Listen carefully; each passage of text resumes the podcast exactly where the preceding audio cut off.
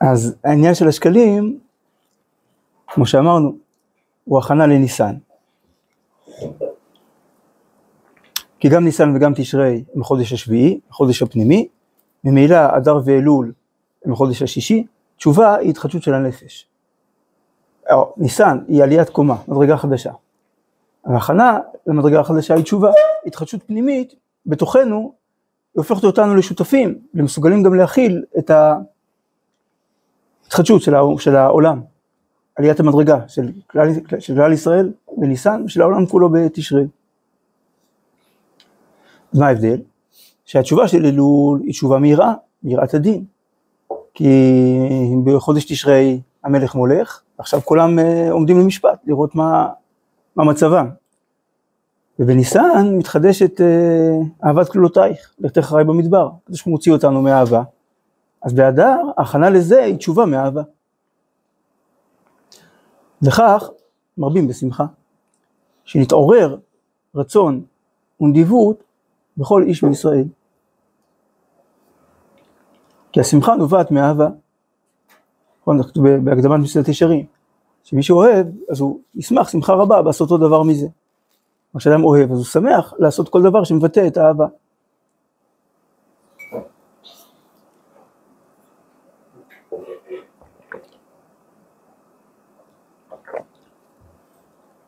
ואז ממילא, הרי לאדם באופן טבעי קשה לתת. אם צריך, הוא מוכן לתת. אבל למי רוצים לתת? למי מחפשים לתת? למי שאוהבים.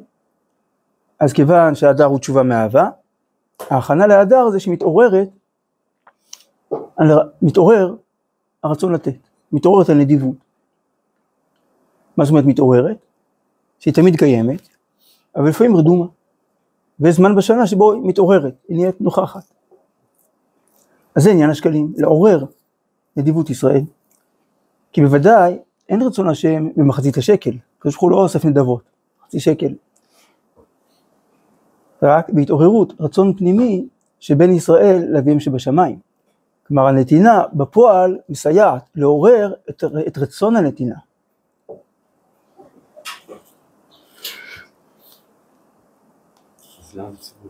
מה? כי לא תמיד אנחנו נתעורר לבד. אז כמו שעבד השם מציווי.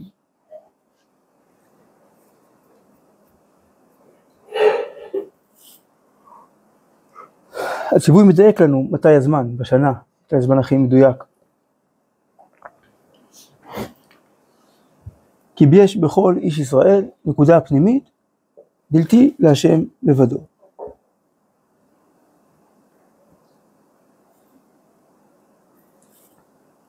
באמת לשם שמיים.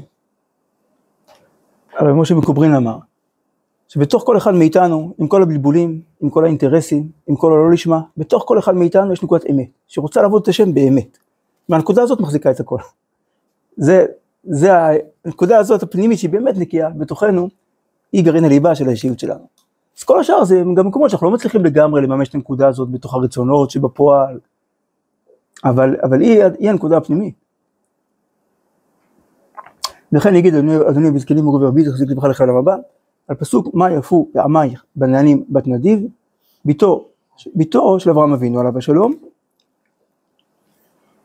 מה שהגמרא אומרת, מה דכתיב מה יפו פעמייך בנעלים, מה יפו פעמותיהן של ישראל בשעה שולין לרגל, אז האומה נקראת בת נדיב, ביתו של אברהם אבינו שנקרא נדיב, למה?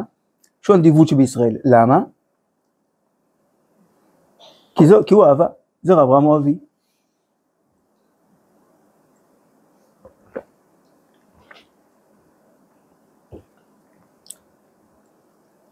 אז התכונה שנבנית בנו באדר, היא תכונה של אהבת השם. ולכן צריך להיזהר. כי לכל נטייה יש גם את הקליפה שלה, את העיוות שלה, כל מידה טובה כשהיא במידה, ואם היא מעל המידה, זה מסוכן לא פחות מאשר היא מתחת למידה. אז מה מסוכן באהבה? אומר שפת אמת, וצריך מנעל, כלומר חידוש הערים, וצריך מנעל, כלומר מנעול, שלא, תת, כמו, כמו שהנעליים מהדקות את כף הרגל, לא תתפזר. וצריך מנהל שלא תתפשט האהבה לחוץ. כי באהבה צריך שמירה יותר. עד כאן דבריו. זאת אומרת, אהבת השם אמורה להיות כאילו בלי סוף. לא? כן, הבעיה היא שלא לגלוש גם לדברים שהם לא השם. כלומר, אדם קונה את תכונת האהבה, מממש את תכונת האהבה האינסופית, ואז הוא אוהב כל דבר שמולו, מעבר, גם, גם מעבר לגבולות. נגיד, אם האהבה גורמת לטשטוש של, ה, של הדיוק, של הדין, או שמבטאים את האהבה בצורה לא ראויה. אז מה זה שהרב אומר, אהבה צריכה להיות... אה, מלאה בלב לכל. מלאה בלב לכל. בלב. אז זה לא אומר שהביטוי, של, כאילו הגישה הבסיסית היא גישה של סימפתיה, של עין טובה על כל הבריות. כי הם הבריות של המקום. אבל זה לא אומר שעכשיו צריך להתחבק עם כולם. עם קיפודים למשל, לא מומלץ. עם נחשים ארסיים גם לא. גם, גם, נגיד, גם אם אדם עכשיו הורג נחש ארסי, זה לא כי הוא שונא אותו, זה כי הוא אוהב את הבריות, הוא לא רוצה שהם, שהם יוזקו. אבל מי שאומר, כולם טובים, הכל נפלא. אז הוא, הוא מטשטש. טשטוש זה כבר לא אהבה. הרי מי שאוהב את כולם אותו דבר, אז הוא לא אוהב אף אחד בעצם. גם באהבה יש מדרגות. חביב אדם שנברא בצלם, יש אהבת ישראל, ויש אהבת תלמידי חכמים. אני אוהב את כולם, למה לעשות עוולה? אתה מבין, זה אהבה שמתפשטת מעבר למידה, לא בגבולות. אם יש מישהו שואל יותר. מה? אם יש בן אדם שואל יותר. מה הבעיה? זה בסדר, כאילו, זה בסדר שיהיה לו כן. נגיד יש לו כמה חברים, הוא צריך יותר, בסדר? הוא מרגיש יותר קשור אליו. אז כן, זה לגיטימי שהוא גם מרגיש שהאהבה כלפיו היא יותר בחום, יותר בעניין, כן. למה לא? אבל זה לא הוא לא אוהב. אהבה לקדוש ברוך הוא עצמו, לא מקדש. לא, היא, אהבת השם, אהבת השם אין לה גבולות. בביטוי שלה בחיים צריכים להיות גבולות. גם בתרומה של. הרי ככה אומרים על רבי יצחק מברדיצ'ב, שהיה תמיד חכם וגאון וצדיק, אבל היה כל כך מתלהב במצוות, שלפעמים זה היה בלי גבולות. כאילו שבליל הסדר מרוב, אה, מרוב התלהבות כל השולחן התהפך. כאילו, על זה אמרו, על הדלקת הנרות של אהרון, כתוב להגיד שבחו של אהרון שלא שינה. אז מה זה, שלא, מה, מה זה כזה שבח שלא שינה? אם רב מדריצ'ב היה מדליק את הנרות, הכל היה נשפך מרוב התלהבות. אז לפעמים יש עניין גם לדייק ולעצור את האהבה, גם באהבת השם. נגיד להתפלל בזמן, לשים לב גם לדברים אחרים ותכנים אחרים שצריך לדייק ביניהם. לכל דבר יש גבול, בהופעה שלו. בלב אין סוף, לא לאהבת השם וגם לא לאהבת הבריות. אבל איך נכון לבטא אותה, צריך לדייק.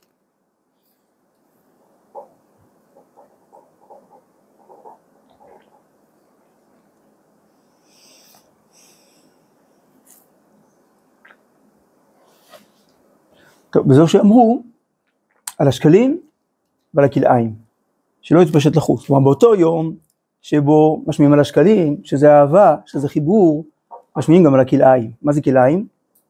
הפרדה. הבחנה. מה זה כלאיים? מה זה הכלאיים שמשמיעים עליהם באחד באדר? כלאי הכרם. אסור לזרוע חיטה שעורה בכרם, אז בחורף לא רואים, אתה רואה עשבים ירוקים, אתה לא יודע מה זה. עכשיו, בחודש אדר כבר יוצא, ועכשיו רואים שזה חיטה בתוך הכרם. אז משמיעים על הכלאיים, אם זה גדל ביחד, אז אה, צריך כיפן תקדש מלאה, צריך לשרוף את הכל, זה לא... אז מה עושים? אז, אז באדר היו משמיעים על הכלאיים, נגיד שימו לב עכשיו, אם אין חיטה או שעורה בתוך הכרם, אז, אז תפרידו. מה זה כלאיים? כלאיים זה כמו, זה כמו נגיד כמו באכילה, שיש דברים שהם טרפה או נבלה שאין מצב, שהם לא בסדר, אבל בשר וחלב גם אסור לאכול, אבל בשר לחוד ובחלב לחוד הם בסדר, מה שלא בסדר זה החיבור ביניהם. אותו דבר כלאיים, חיטה וחיטה חיטה ושעורה זה בסדר, גפן זה בסדר, מה שלא בסדר זה החיבור. אז מה אומרת מצוות כלאיים? צריך לדעת להפריד. אז הכלאיים והשקלים הם השלמה הדדית.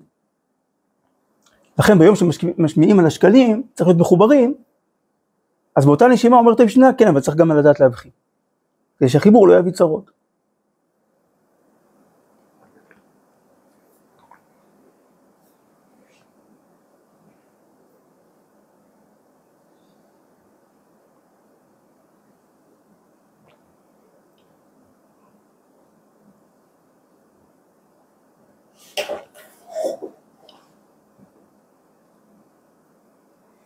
ואז הוא אומר בסוגריים, אפשר שמעתי גם זה ממנו, וזה הוא כבר לא זכר, הוא גם שמע מהסבא, או שזה כבר חידוש שלו. אז מה שבטוח, הוא אומר, אולי. כאילו מצד אחד, הוא רוצה להגיד דבר בשם אומרו, מצד שני לא בטוח שהוא אמר את זה. אז הוא לא רוצה, הוא לא רוצה לייחס לעצמו חידושים של הסבא, הוא גם לא רוצה, להגיד- שאם הוא שמע את זה מהסבא, הוא לא רוצה שזה יהיה, יגיד את זה כאילו בשם עצמו, אז הוא אומר אולי. בשקלים היה תיקון לחטא העגל, כי כשנתעורר רצון פנימי, כנען, נדחה הכל.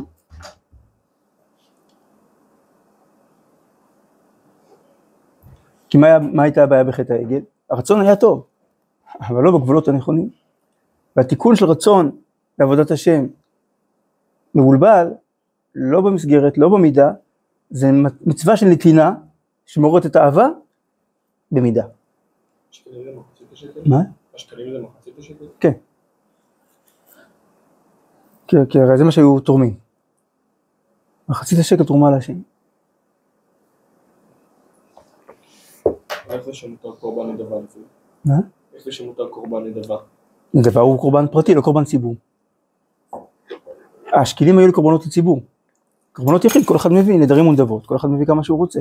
אפשר לתת לאהבה הזאת לעבור את הגבולות? אם אדם אה, נותן, אה, נודב קורבנות עד שאין לו אוכל, אז אה, ודאי לא, לא רצון השם. אז אפשר בזה לעבור את הגבול, ודאי. אבל פה סומכים על בן אדם שהוא לא... אה, לא אומר אנשים נורמליים. אבל יש לנו הדרכה כללית שאומרת, תדעו לא לעבור את הגבול. בכלל. ודווקא במקומות של, שיש יותר אהבה, הרי הנטייה, כמו שאהבה, מידת החסד, מידת האהבה, הנטייה שלה להתפשט. מידת הדין, לדייק, לצמצם. אז באהבה הסכנה היא שהיא תתפשט יותר מדי, כי אדם לא אוהב לצמצם, בטבע. אז אין סכנה שהוא יצמצם יותר מדי, לפעמים קצת כן, אבל, אה, אבל באהבה יש הרבה סכנה שזה יתפשט מעבר לגבולות.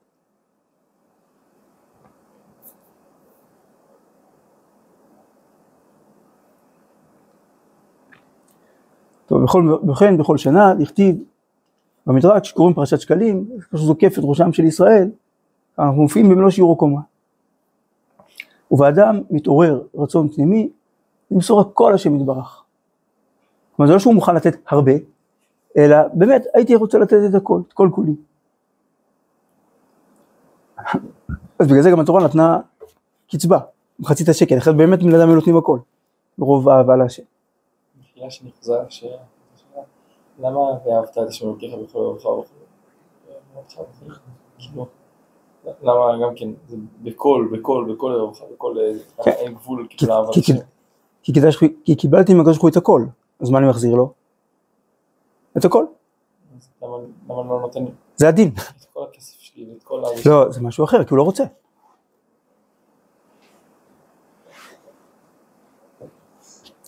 מישהו אומר, אפשר, מישהו שאתה אוהב מבקש כוס מים, עכשיו תביא לו עשר כוסות, תשתה, תשתה, הבאתי לך, לא רוצה יותר, לא צמא, תכריח אותו לשתות עוד, זה כבר לא אהבה. השם אמר מה הוא רוצה מאיתנו.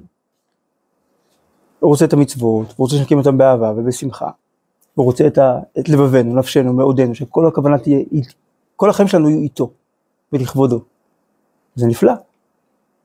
אבל כשעושים דברים מעבר לגבולות בצורה לא בריאה, אז זה כבר לא רוצה את זה בכלל. כתוב שהקדוש הוא בוכה על מי שאפשר לו ללמוד ואינו לומד, וגם הוא בוכה על מי שאי אפשר ללמוד ולומד. כי זה, כי זה כבר לא רצונו, שאדם יעוות אה, פרופורציות, כאילו לכבודו, כאילו לשמו.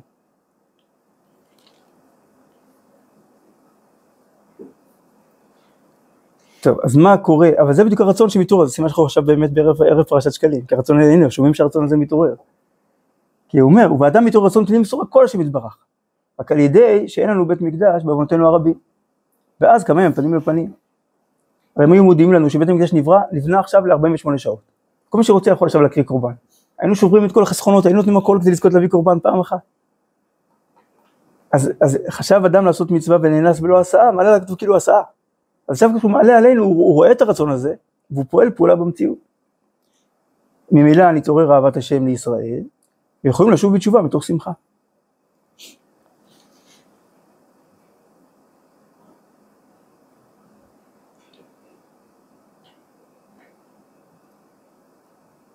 כלומר, השם רוצה שניתן כדי לגלות את האהבה שלנו, שהיא מאוד יקרה לו, כי הוא אוהב אותנו.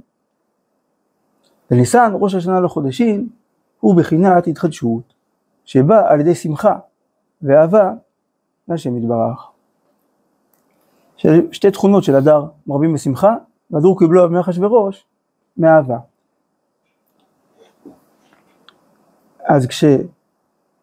בטבע כל דבר נשחק ומתכלה, אבל כשאוהבים יש התחדשות, וכששמחים יש התחדשות. אז ההכנה לניסן, לזמן של התחדשות, הוא לעורר את השמחה ואת האהבה.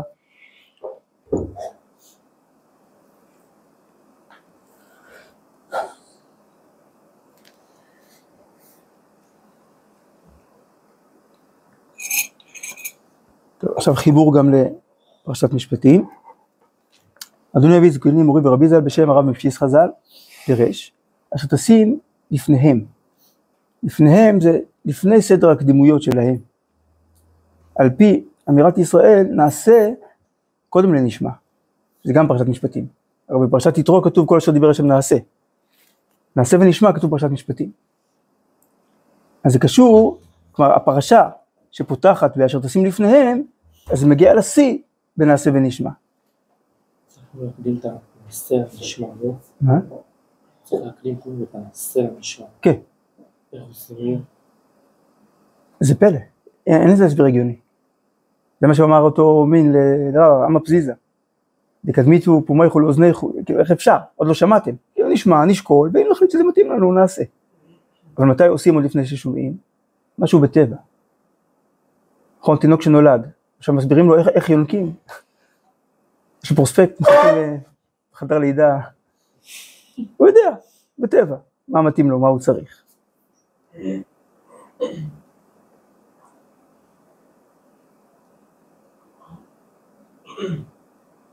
אז החיבור לתורה הוא, התורה של, הוא חיבור של חיים. הוא אומר, אנחנו שם, קיבלנו. כדי שזה יהיה מדויק גם צריך להבין. טוב, אז גם נבין. גם. קודם כל נעשה. כי, כי החיבור לתורה הוא חיבור של חיות. אז אני מוכן לוותר, זה מסירות נפש. כמו שחידושי הרים אמר, שמצוות השתייה בפורים זה מצווה הכי קשה. כל השנה אנחנו עובדים לדייק, לחשוב, עכשיו פתאום זורקים את הכל. מכניסים את עצמנו ב- ביודעין למצב שאנחנו לא שולטים בעצמנו, במחשבה. זה מסירות לכבוד השם. כי כתוב בגמרא.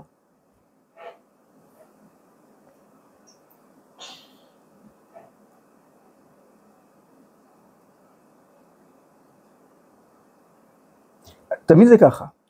כשאני מנסה להבין את עצמי, הרי כל המחשבות שלי, כל הדיוקים שלי, זה ניסיון להבין את החיים שלי. אז החיים קודמים להסברים. נכון, זה כמו, זה, כמו, זה כמו שהפיזיקה היא לא המציאות, קודם יש מציאות, ואז הפיזיקה מנסה לתאר את המציאות בנוסחאות מתמטיות. אבל קודם כל יש מציאות, ואז הפיזיקה מנתחת אותה. טוב, יש לנו חיים, יש לנו נשמה, טהורה, שאוהבת את השם. זה עיקר התורה, זה האות שלנו בתורה, הנשמה שלנו בעצמה. ואז אנחנו לומדים. זה הנעשה.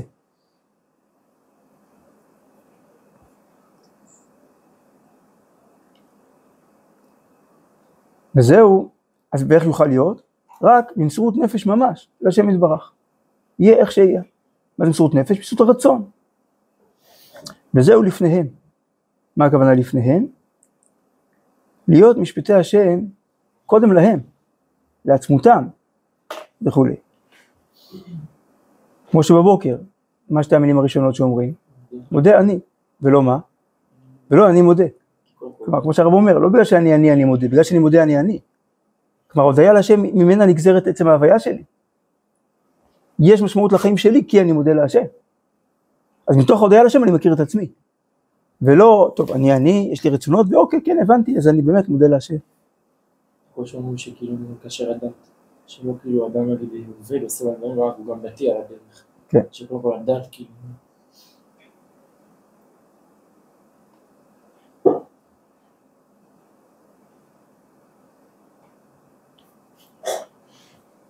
וכן כתוב, מי הקדימני ואשלם. מי הקדימני זה מי שמקדים אותי לעצמותו. ופירוש, מה, ביאור של זה גם כן כנ"ל, להקדים רצונו יתברך קודם לכל הנפש, לכל הרצונות. וכתוב, כי תישא בכל ראש בני ישראל ונתנו כופר נפשו, זה פרשת שקלים, אדוני אבי זקנים ורבי ז"ל דקדק, אבל דאבל נאמר ראשי בני ישראל, לשון רבים, ותרץ ראש בני ישראל הוא שבת. שתיבת ראש מתנשא לאותיות שלמעלה מהם, והוא אותיות שבת. אם מתאחדים ברזה דאחד וכולי, עיין שם. כלומר, כי תישא את ראש בני ישראל, היה צריך להיות כי תישא את ראשי בני ישראל, כל, כל אחד יש את הראש הפרטי שלו. אבל כי תישא זה להתנשא, זה להתעלות. אז, אז האותיות של המילה ראש מתעלות, כלומר כל אחת מהן עוברת אות אחת קדימה, עוברת שלב קדימה. אז הרש נהיית שין, האלף נהיית ב', השין נהיית ת', מה יצא? שבת. ובשבת מתאחדים ברזה די אחד. כל האיברים מתחברים לראש, וכל ישראל מתחברים להיות מהות אחת, אז יש ראש אחד. טוב, עכשיו זה לא אבורט, זה לא משחקי מילים, זה, זה דברים שמבטאים בצורה הזאת את התוכן הפנימי של הדברים. שמה? למה זה מתגלה דווקא? למה זה התיקון של, של מניעה מדויקת? ופירוש הדברים, כי המספר והמניין, מה העניין שלו? להיות כל אחד בפרט, על עניין מיוחד. ועל זה שולט עין. כלומר, כשסופרים, זה משהו חיצוני, מדיד, חלקי. נכון? אין הרע שולטת בדבר שהוא מדוד ומנוי, ואין הברכה שורה אלא בדבר עשוי מן.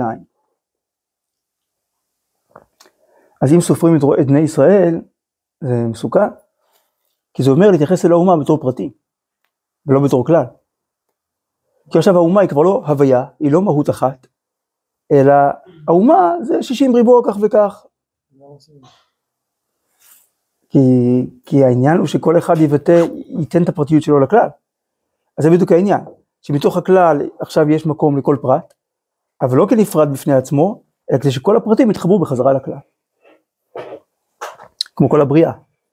השם אחד ושמו אחד, והוא בורא המון המון יצורים, כדי שכל היצורים ייתנו כבוד לשמו ביחד. יעשו כולם אגודה אחת, לעשות אותך בלבב שלם. אז מה העצה? לא להתפרק. והעצה, להיות דבוק בשורש עליון. כלומר, לא בחיים, אלא בשורש החיים. במקור יניקת החיות. ושם, מהפרט נעשה כלל. והוא ראש בני ישראל. לכן זה לא ראשי. כי זה. וכן שבת, שמתאחדים כל ישראל לרצון אחד.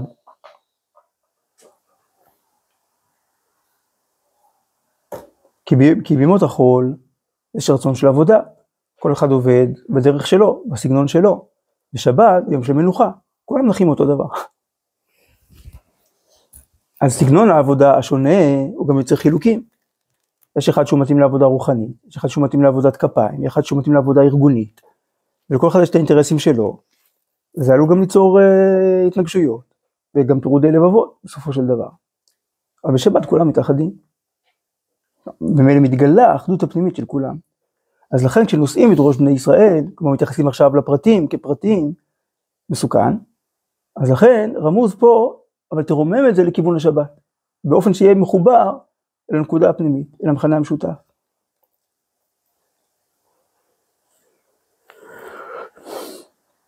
וכן, לפקודיהם, פרשו חז"ל על המצוות, שנקראו פיקודי השם.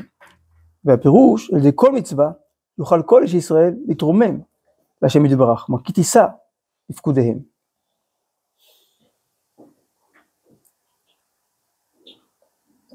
ואך זה על ידי שייתן כופר נפשו להשם.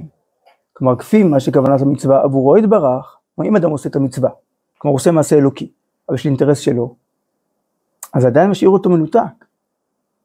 כי המעשה הוא אלוקי, אבל הרצון שלו מנותק. אז הוא לא יכול להתרומם. חוץ מזה שהוא קיים את החוק, אז כל הכבוד לו, אז גם יש, כן, זה משהו, יוצא מזה. אבל הוא לא מתרומם להשם, הוא לא מתקרב להשם בפועל. מבחינת הוויית החיים הרוחנית שלו. זה, זה הכנה, מצווה, לעולם יעסוק אדם תורה ומצוות אפילו שלא לשמה, שמתוך שלא לשמה בא לשמה.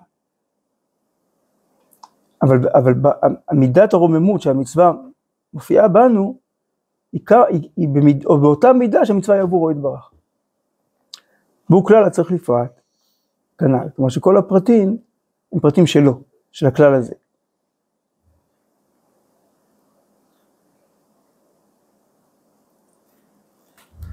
ועוד, ממה שאמרו חז"ל, לקרוא פרשת שקלים עתה, אף שאין קורבן, אז אין תועלת מעשית. אז בשביל מה קוראים את זה? אף אחד לא יביא שקלים, אלא אם כן יבוא משיח, אבל אה, אולי יכניסו ברפורמה המשפטית, גם אה, חוק של משיח צריך לבוא, רק שלא ידחו את זה בגלל זה פשרה. דווקא דווקא זה לא, דווקא זה לא כאילו ההפך, יש נקודה של אמת שסוף סוף זה לא ביבי ולא ביבי. זה לא רק מרים את הדגל, כאילו, זה לא מפריעים עם זה- ביבי או לא ביבי. אה, אם כולם יצביעו שיבוא משיח, אז הוא באמת יבוא. הוא לא- לא לא יקיים את החוק, הוא לא ממלכתי. הוא המלך. טוב, קיצור, למ- מה הטעם לקרוא פרשת שקלים כשלא מקריבים? הרי הקריאה של פרשת שקלים במקור, הסיבה שלי מאוד פרקטית, לזכור, להביא את השקלים. אז מה הטעם לקרוא אותה עכשיו? כי היא מעוררת את הרצון. הלוואי שהייתי יכול להביא. איזה חיים, איזה גודל זה, החיים שבהם באמת אפשר לקיים את זה. אז מזה, אז משמע שיש טעם. נראה כי הנדיבות מתקבל כמו אז. כלומר נפעלת פעולה ממשית של זיכוך. כי מה היה אז שאין היום? שבפועל הקריבו קורבנות, גם מה הנקודה הפנימית של הקורבנות? הרצון לתת. כי כל הקורבנות נתקבלו לרצון רק על ידי כוח הנדיבות של ישראל, שמזה היו כל הקורבנות. וזה הנדיבות, יש גם אתה, ואפשר יותר. כלומר במובן מסוים יכול להיות שההשתוקקות שלנו להקריב היא יותר גדולה מאשר בימים שבאמת היה אפשר להקריב.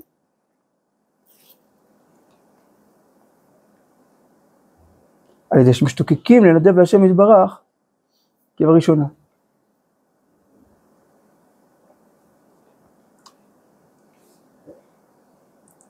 כי רצון יותר גבוה מהיישום.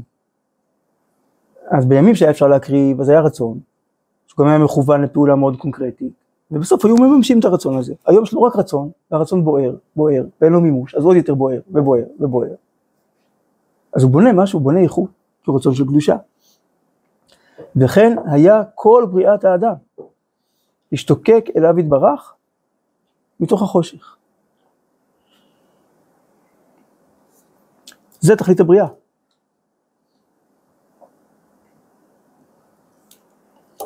הרב חרל"פ אומר, שהרי הנשמה כשהיא נוצרת, אז היא נוצרת בעולמות עליונים, ונחצבת ממקור הנשמות, מצרור החיים של כנסת ישראל, ולפני השם, אז למה שמוריד אותה לפה, לעולם הזה? אז אומר הרב חלף, כי פה אפשר לקבל איכויות שאין לנשמה למעלה. שמה עם האיכויות שיש פה ואין שם? יש דברים שאפשר רק מרחוק ואי אפשר מקרוב. וזה געגוע ותשוקה. כי הרי כשקרובים כל הזמן לא מתגעגעים, ואלה גם לא, לא משתוקקים, אבל כשנמצאים רחוק, אז מתעורר געגוע ומתעוררת תשוקה. ואז כשהנשמה עולה בחזרה למעלה, אחרי 120, אז היא עולה למעלה, היא שוב יכולה לחיות את קרבת השם, אבל מתוך געגוע ותשוקה. והגעגוע והתשוקה פותחים שערים כל פעם לקרבה יותר עמוקה, יותר פנימית. כי בלי געגוע ובלי רצון אי אפשר להתקדם. הרצון זה המניע של האדם.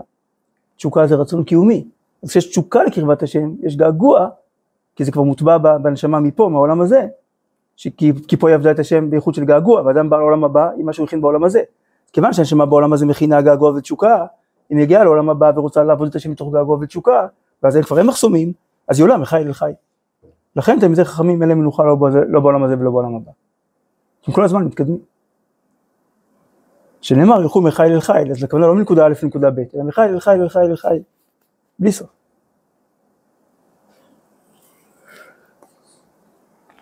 אותו דבר בגאולה. גם דברים של הרב חלב, שהציפייה, שיש, שהציפייה לישועה יותר גדולה מאשר הגילוי המסוים של ישועה. כי הציפייה אין סוף, והגילוי הוא גילוי קונקרטי.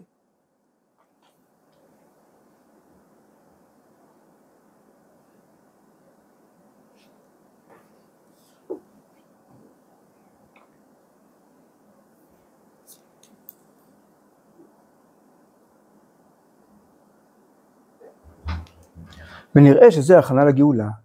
לאשר בניסן זמן גאולה, בניסן יגלו ישראל, ובניסן עתידים להיגאל, תקינו חז"ל לזכור השקלים כדי להשתוקק להשם יתברך, לנדב אליו בכל לב הנפש.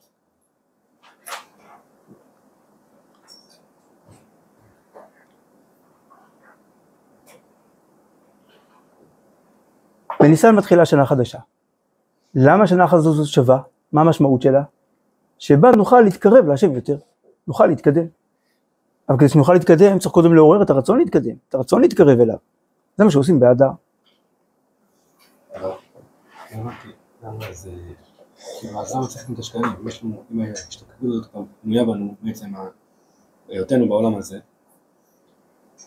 כאילו. כי בעולם הזה יש גם הרבה הסתרים, יש גם רצונות אחרים, שלא לומר מנוגדים. צריך כל פעם לחדש, לתקף מחדש, כמו קבלת מלכות שמיים. הבנו, קיבלנו מלכות שמיים, למה עכשיו צריך כל בוקר וערב לחזור על זה עוד פעם? קשור, לא, לא זוכר שאתמול בלילה כבר אמרנו. יום חדש, מציאות חדשה, זמן חדש, אנחנו צריכים לחבר את הזמן אל הנצח, זה הזכות שלנו כאן.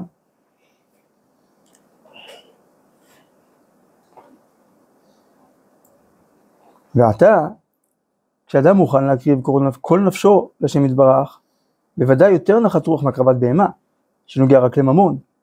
כלומר, כשהיה בית המקדש, בסדר, אז נתנו כבש, עולה כמה שעולה. היום נותנים את הרצון, שאין לזה גבול, שזה עצם המציאות שלי. ואין חידוש להיות שייך אתה קורבן גבוה יותר. כלומר, לכאורה, איך זה עובד, הפוך על הפוך. אז לא, כי ודאי אתה בגלות אין יכולים להתקרב להשם יתברך, אלא רק בקורבן עצמו. כלומר שאני מקריב את עצמי, שאומר אני כולי בשבילך.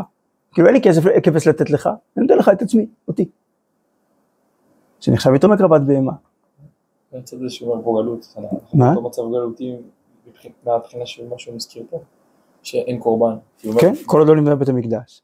כן עדיין בסוג של גלות. כן, ודאי ודאי, בשלבי מעבר מג- מגלות לגאולה. יש כבר הרבה בחינות של גאולה שזכינו להם, אבל יש הרבה דברים שחסרים. זה ודאי לא גאולה שלמה. אומר פה יותר מהקרבת בהמה, אבל ההקרבה של הבהמה היא ממילא מביאה את הרצון, לא? כאילו בבית המקדש, אפילו יותר ממה ש... לא, לאו דווקא, כי הקריבם לפי חטאיך, כי מביאים קורבן, אבל בלי לב, בלי רצון, הנביאים כל הזמן צעקו על זה, למה לרוב זבחיכם? לא ציוויתי את בני ישראל אה, על עולות וזבחים, אה לא? ברור שכן, אבל הכוונה הייתה עם הלב. אז היו הרבה שנים שהביאו קורבנות בלי לב, עכשיו אנחנו שנים בשנים שבונים את הלב בלי קורבנות, וביחד זה משלים, סדרי הדורות. אבל עכשיו יש איכות ייחודית, שכשאני מביא להשם את הרצון שלי, אני מביא לו את עצמי. וזה לא מתנקז בשום שלב לאיזושהי, לאיזשהו מעשה מסוים שתגיד אוקיי הנה מיציתי, עכשיו אני מבסוט, עשיתי את זה. לא עשיתי את זה, אז זה בוער בי, כי לא עשיתי את זה.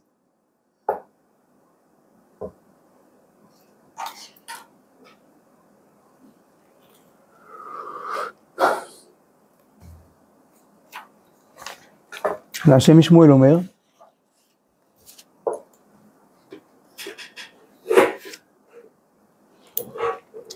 ש...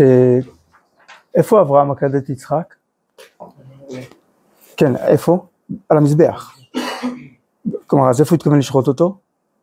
על המזבח. אבל לא שוחטים על המזבח, קורבנות לא שוחטים על המזבח, שוחטים באזהרה, ואת הדם זורקים על המזבח. אז למה הוא רצה, למה הוא, התכוון, למה, למה הוא רצה לשחוט אותו על המזבח?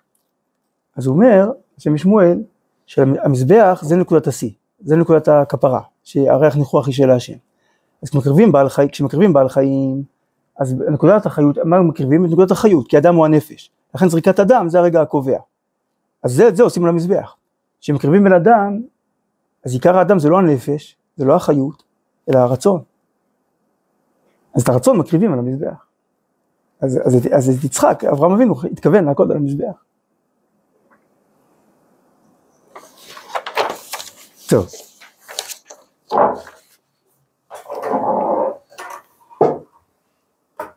עוד.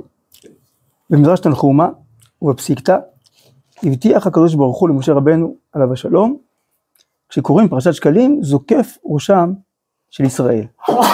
כך פרשת שקלים מתחילה, כי תישא את אורות בני ישראל. שהראש שלנו מתרומם, מופיעים במלוא שיעור הקומה.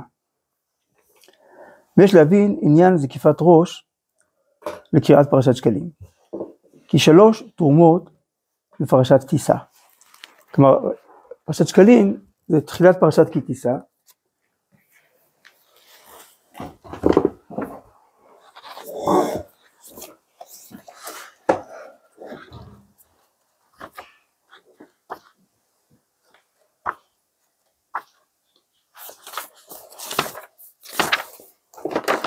הדבר השם על משה לאמור, כי תצא ראש בני ישראל לפקודיהם, ונתנו איש כופר על השם וכולי, זה ייתנו, כל העובר על הפיקודים, מחצית השקל בשקל הקודש, עשרים גרה השקל, מחצית השקל, תרומת השם.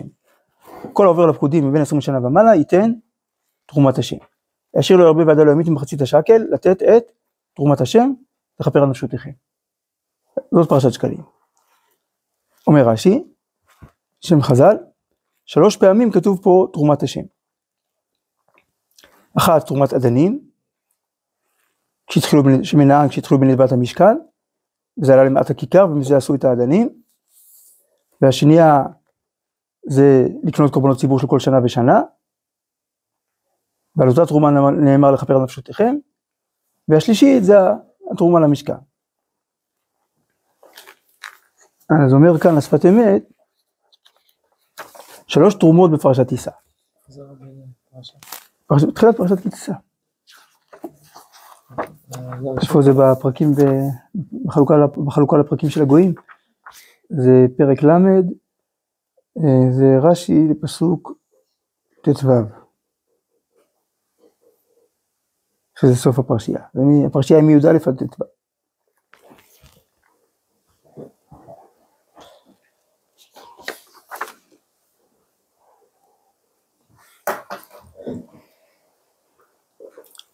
אז שוב, במדרש תנחום ובפסיקתא הבטיח הקדוש ברוך הוא למשה רבנו, עליו השלום, כשקוראים פרשת שקלים, זוקף ראשם של ישראל. ויש להבין עניין זקיפת ראש לקריאת פרשת שקלים, מה הקשר ביניהם? למה כשקוראים פרשת שקלים, נזקף הראש? כמו כל שכר, זה, זה פעולה של מה שעושים. זה, זה פעולת, זה פרשת שקלים, זה מה שהיא עושה, זוקפת את הראש. אבל זה לא בת- בתמורה, זאת הפעולה שאנחנו עושים. כשלוש תרומות בפרשת תישא. ופרשת שקלים, שקוראים על שם הנדבה, על, על שם הנדבה למשכן, לכאורה אינו שייך למניין כלל. יש מחצית השקל שנותנים כשרוצים לפקוד את ישראל, ויש מחצית השקל של תרומה למשכן. אז מה הקשר ביניהם? למה הם מוזכרים ביחד כהיבטים שונים של מכלול אחד שלם? בפירוש העניין, כי טעם הנדבה בעת הפקידה הוא, כלומר למה פוקדים אותנו דרך זה שנותנים משהו? היה אפשר לפקוד אותנו שכולם ירים, ירים יד ויספרו ידיים. טעם הנדבה בית הפקידה הוא להיות עניין המניין, והפקידה מעמיד כל אחד על מקומו, ונזכר כל אחד למעלה בפרט. כל אחד, אמרנו, שמה עושה, עושה המספר? המספר הוא אוסף של פרטים.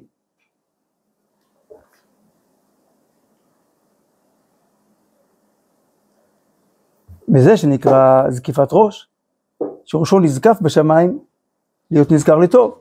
מצד אחד כל אחד מתחבר לאומה, אבל מצד שני, כשמונים את הפרטים, בעיקר הדגש הוא על הפרט, הרי כל אחד עכשיו סופרים אותו. ויש קטרוג על כנסת ישראל, כי כל אחד בפרט נחסר שלמותו. זאת אומרת,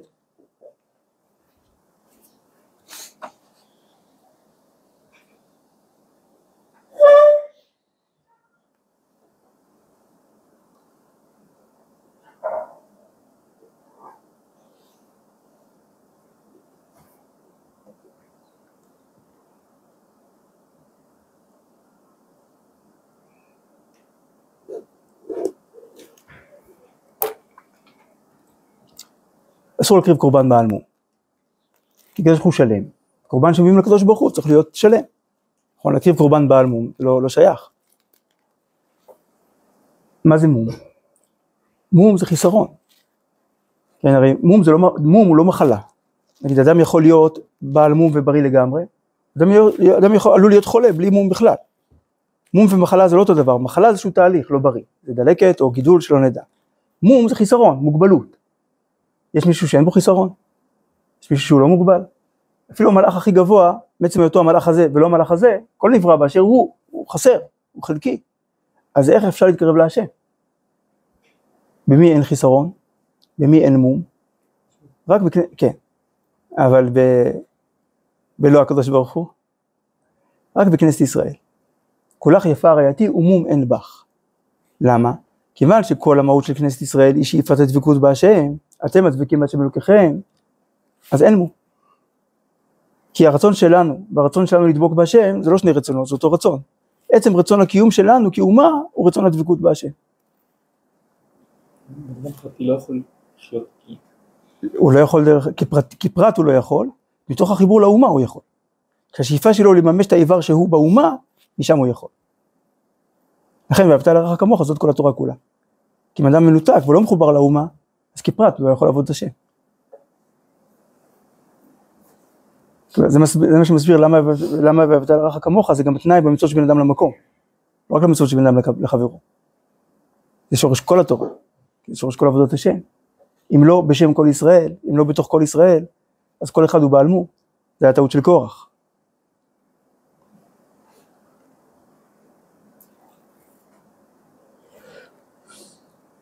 אז מה התיקון של הקטרוג?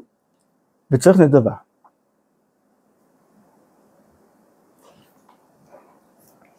כי על הנדבה חד זקיפת ראשו. כי בבחינת התנדבות ישראל לקדוש ברוך הוא, בבחינה זו יש מקום לזקוף כל אחד. לרצות בשלמות כולם יכולים, ליישם לא כל אחד. כל אחד בהוויה שלו יש חיסרון, אבל ברצון שלו להתקלל, זה מה שמשלים את החיסרון. המציאות שלי היא מציאות חלקית, אבל עיקר האדם הוא הרצון. אז אם אני רוצה, אם אני לא בוחר להישאר בחלקיות הזאת, אני רוצה להיות כל כולי דבוק בכלל. נכון, זה...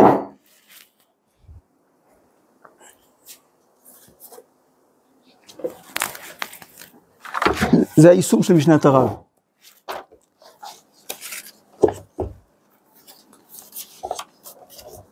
באורות ישראל, פרק ג' אז הרב גילה את ערך הכלל, גילה מחדש. כי בדורות שלנו, שחוזר המושג הזה של כלל, שעם ישראל חוזר לארץ ישראל, נבנה שוב מרקם החיים הלאומי, עם ישראל מופיע בפועל כאומה. זה, זה מאפשר את, את. ותובע חידוש של עבודה, עבודת השם מתוך החיבור לכלל. אומר הרב באורות ישראל, פרק ג', סעיף ה', הצמאון להיבלע כולו ברוח ישראל, צריך הוא להתגבר. לחשוב על ישראליות, להרגיש ישראליות, לחיות חיים ישראליים, שכל, נפש, גוף, לחשוב, להרגיש, לחיות. לראות בשמחת ישראל. זאת היא מגמה עמוקה, גבוהה ורחבה, מלאה טל חיים של קודש, מובדלת, כלומר נבדלת, שונה באופן מהותי, מרגש דוגמתה, מה, מהרגש שמקביל לה לכאורה אצל אומות העולם, מה שנקרא לאומנות, שרפוד אצלם בהרבה שנאת הבריות, ברשעה, ולא יודע על קודש פנימי. אבל בישראל, הצימון לרוח האומה, צימון הוא להשם, וכולי. בסעיף ו', אדם מישראל שהוא רוצה לזכות לאורח חיים באמת, צריך הוא שיסכים, כלומר שיחליט, להיות שותה לעצמו בכנסת ישראל. מה זה להיות שותה לעצמו? לגלות שהיא, ממנה אני ניזון. שכל תזונת החיים שלי, מקור החיים שלי זה שאני, המשך, כמו נהר שמתפצל לשישים רבו יובלים. אז זה אותם מים שזורמים, המים שזורמים ביובלים זה המים של הנהר, אבל כל יובל יש לו את הזווית שלו, את העומק שלו. את המתאר שלו. אה, וכולנו שתולים בכנסת ישראל, בכל ליבו, בכל חושיו וכוחותיו, הגשמיים והרוחניים. ש... אז איך עושים את זה?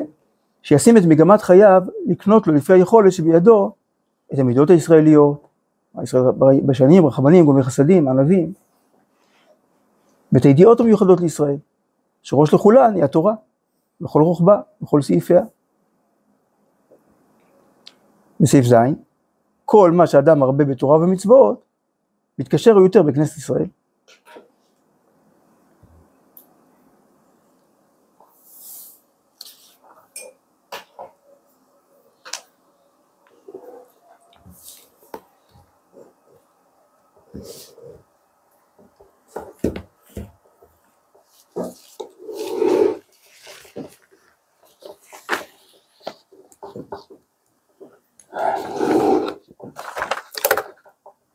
זה התהליך של השקלים. שכל אחד בולט כפרט, סופרים אותו,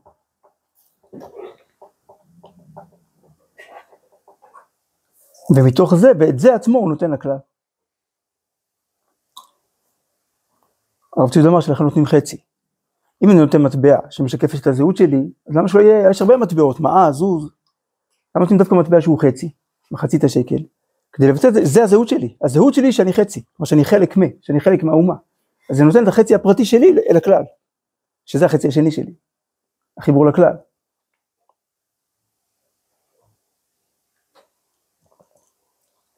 לזאת, כשקוראים פרשת שקלים, ומצפים לבניין בית המקדש, שזה עיקר הכוונה של שמיעת הקריאה, להתנדב, לדבות קורבנות ציבור התמידים בכל יום, כלומר לחשוב בראש כששומעים את הפרשה, הלוואי שהיינו זוכים. מחשבה טובה מצרפה הקדוש ברוך הוא למעשה, ונזקף ראשם. לכן כתוב שבכל דור ודור, כשקוראים את הפרשה, כל שנה ושנה, גם כשאין בית מקדש, הקדוש ברוך הוא זוקף את ראשנו. למה? כי מתעורר הרצון. ואז כשהפרט רוצה להתחבר לכלל, הוא מופיע, זה, שיעור, זה מלוא שיעור קומתו של הפרט. במקום שבו הוא רוצה להתחבר לכלל.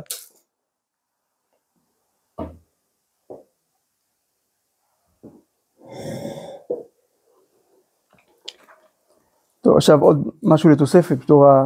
אמרנו ששקלים זה הפוש הראשון לקראת ההתחדשות של ניסן, אז יש עוד תורה של השפת אמת שהיא מתייחסת לארבע פרשיות כ... כמהלך אחד שהולך ועולה, גם גוף נפש שכל. שקלים הוא עשייה, לשקול כל מעשיו להיות ברצונו יתברך, זה השיקול, כמה זה שוקל, כמה זה משמעותי המעשה הזה. ואחר כך צריך להיות נשאר בלב רשימה, כלומר רושם, ממעשה זו. כי כל מעשים טובים אינו לשעה, רק להיות נשאר ציור בלב האדם. כלומר עיקר הפעולה של המעשה זה מה שהוא פועל בתוכי, לא מה שהוא משנה במציאות החיצונית.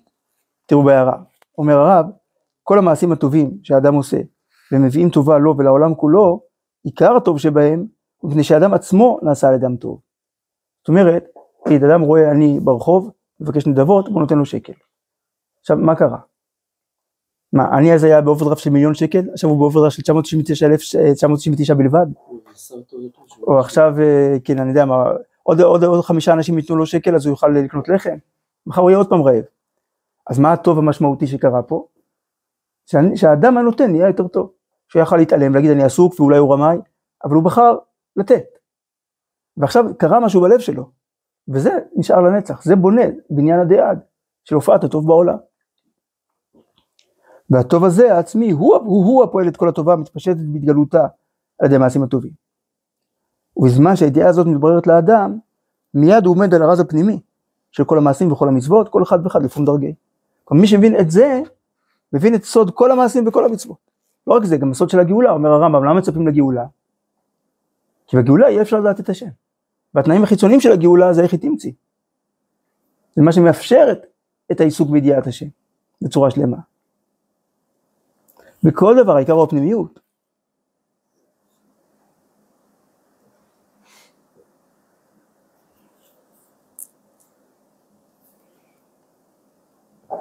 והוא הזכירה בלב, אז זה זכור. לכן זכור, שם יש מלחמה. כי בלב, שם יש תערובת. כמו שאמרו, שני יצרים בלב, יצר טוב ויצר רע. ואז, כשזוכה האדם מברר האמת, זה כבר השכל, בא לטהרה, ולכן פרה אחר זכור.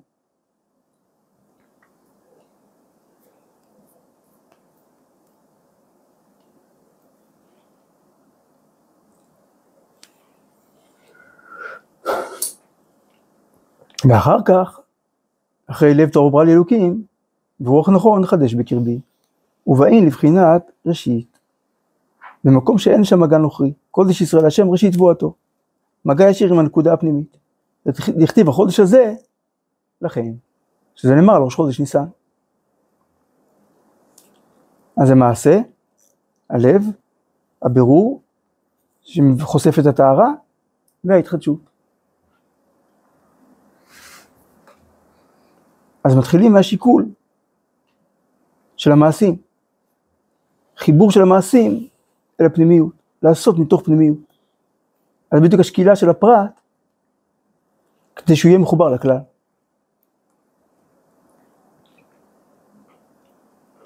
כמו שאדם עושה חשבון נפש על המעשים, זה על המעשים הפרטיים שהוא עשה באותו יום. מה המטרה? שהמעשים הפרטיים שהוא, היה, שהוא עשה באותו יום, שהוא מסתכל עליהם באור של המגמה הכללית של החיים שלו. מתאים לי או לא מתאים לי? מתאים לי מי שאני רוצה להיות או לא מתאים לי מי שאני רוצה להיות? זה השיקול. אז מה השיקול האמיתי? מתאים לבן ישראל או לא מתאים לבן ישראל? לכן זה מחצית השקל. זה מתאים לזה שאני ביטוי של האומה? עכשיו לחשוב ישראליות, להרגיש ישראליות? אז זה, אז זה התשובה מאהבה. זה תשובה מהרצון להיות נכלל באומה. נזכה, בעזרת השם, כל ישראל.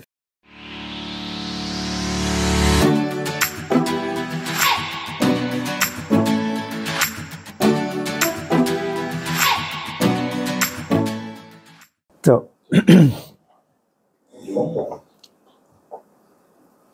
אז העניין של השקלים, כמו שאמרנו, הוא הכנה לניסן. כי גם ניסן וגם תשרי הם החודש השביעי, החודש הפנימי, ממילא אדר ואלול הם החודש השישי, תשובה היא התחדשות של הנפש. ניסן היא עליית קומה, מדרגה חדשה. ההכנה למדרגה החדשה היא תשובה, התחדשות פנימית בתוכנו, היא הופכת אותנו לשותפים, למסוגלים גם להכיל את ההתחדשות של העולם, עליית המדרגה של כלל, של כלל ישראל בניסן ושל העולם כולו בתשרי. אז מה ההבדל? שהתשובה של אלול היא תשובה מהירה, מיראת הדין. כי בחודש תשרי המלך מולך, עכשיו כולם אה, עומדים למשפט, לראות מה, מה מצבם. ובניסן מתחדשת אה, אהבת כלולותייך, לכתך אחריי במדבר, שהוא מוציא אותנו מאהבה. אז באדר, ההכנה לזה היא תשובה מאהבה. וכך מרבים בשמחה, שנתעורר רצון ונדיבות בכל איש מישראל. כי השמחה נובעת מאהבה.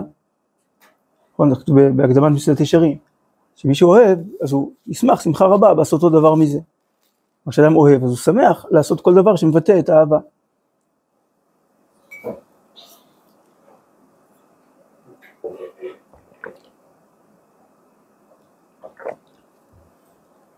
ואז ממילא, הרי לאדם באופן טבעי קשה לתת. אם צריך, הוא מוכן לתת. אבל למי רוצים לתת? למי מחפשים לתת? למי שאוהבים. אז כיוון שהדר הוא תשובה מאהבה, ההכנה להדר זה שמתעוררת, מתעורר הרצון לתת, מתעוררת הנדיבות. מה זאת אומרת מתעוררת? שהיא תמיד קיימת, אבל לפעמים רדומה.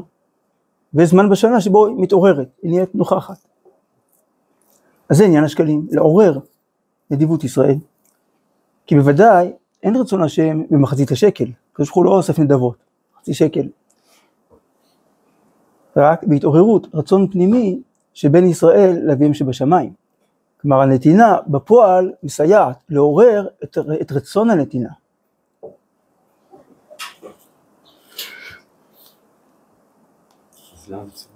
מה? כי לא תמיד אנחנו נתעורר לבד. אז כמו שעבד השם מציווי.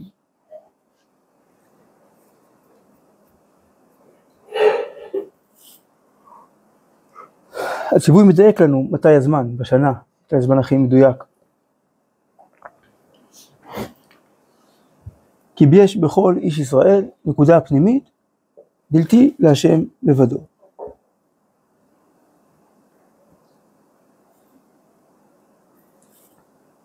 באמת לשם שמיים. אבל משה מקוברין אמר, שבתוך כל אחד מאיתנו, עם כל הבלבולים, עם כל האינטרסים, עם כל הלא לשמה, בתוך כל אחד מאיתנו יש נקודת אמת, שרוצה לעבוד את השם באמת. והנקודה הזאת מחזיקה את הכל.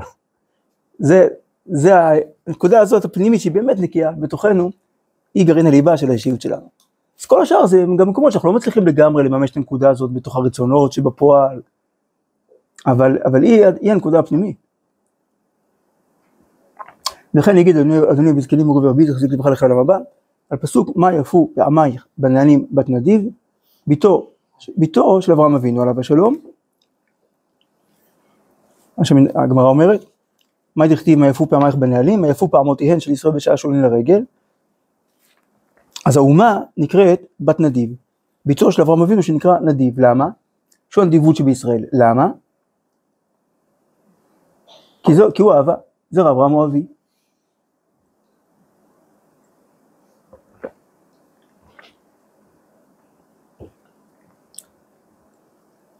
אז התכונה שנבנית בנו באדר, היא תכונה של אהבת השם. ולכן צריך להיזהר. כי לכל נטייה יש גם את הקליפה שלה, את העיוות שלה, כל מידה טובה כשהיא במידה, ואם היא מעל המידה, זה מסוכן לא פחות מאשר היא מתחת למידה. אז מה מסוכן באהבה? אומר השפת אמת, וצריך מנעל, כלומר חידושי ערים, וצריך מנעל, כלומר מנעול, שלא תת, כמו, כמו שהנעליים מהדקות את כף הרגל, לא תתפזר. וצריך מנעל שלא תתפשט האהבה לחוץ. כי באהבה צריך שמירה יותר. עד כאן דבריו. זאת אומרת, אהבת השם אמורה להיות כאילו בלי סוף. לא? כן, הבעיה היא שלא לגלוש גם לדברים שהם לא השם. כלומר, אדם קונה את תכונת האהבה, מממש את תכונת האהבה האינסופית, ואז הוא אוהב כל דבר שמולו, מעבר, גם, גם מעבר לגבולות. נגיד, אם האהבה גורמת לטשטוש של, ה, של הדיוק, של הדין, או שמבטאים את האהבה בצורה לא ראויה, אז מה זה שהרב אומר אהבה צריכה להיות אה, מלאה בלב לכל. מלאה בלב לכל? בלב. אז זה לא אומר שהביטוי, כאילו הגישה הבסיסית היא גישה של סימפתיה, של עין טובה על כל הבריות. כי הם הבריות של המקום. אבל זה לא אומר שעכשיו צריך להתחבק עם כולם. עם קיפודים למשל, לא מומלץ. עם נחשים ארסיים גם לא. גם, גם, נגיד, גם אם אדם עכשיו הורג נחש ארסי, זה לא כי הוא שונא אותו, זה כי הוא אוהב את הבריות, הוא לא רוצה שהם, שהוא- שהם יוזקו. אבל מי שאומר, כולם טובים, הכל נפלא. אז הוא, הוא מטשטש. טשטוש זה כבר לא אהבה. הרי מי שאוהב את כולם אותו דבר, אז הוא לא אוהב אף אחד בעצם.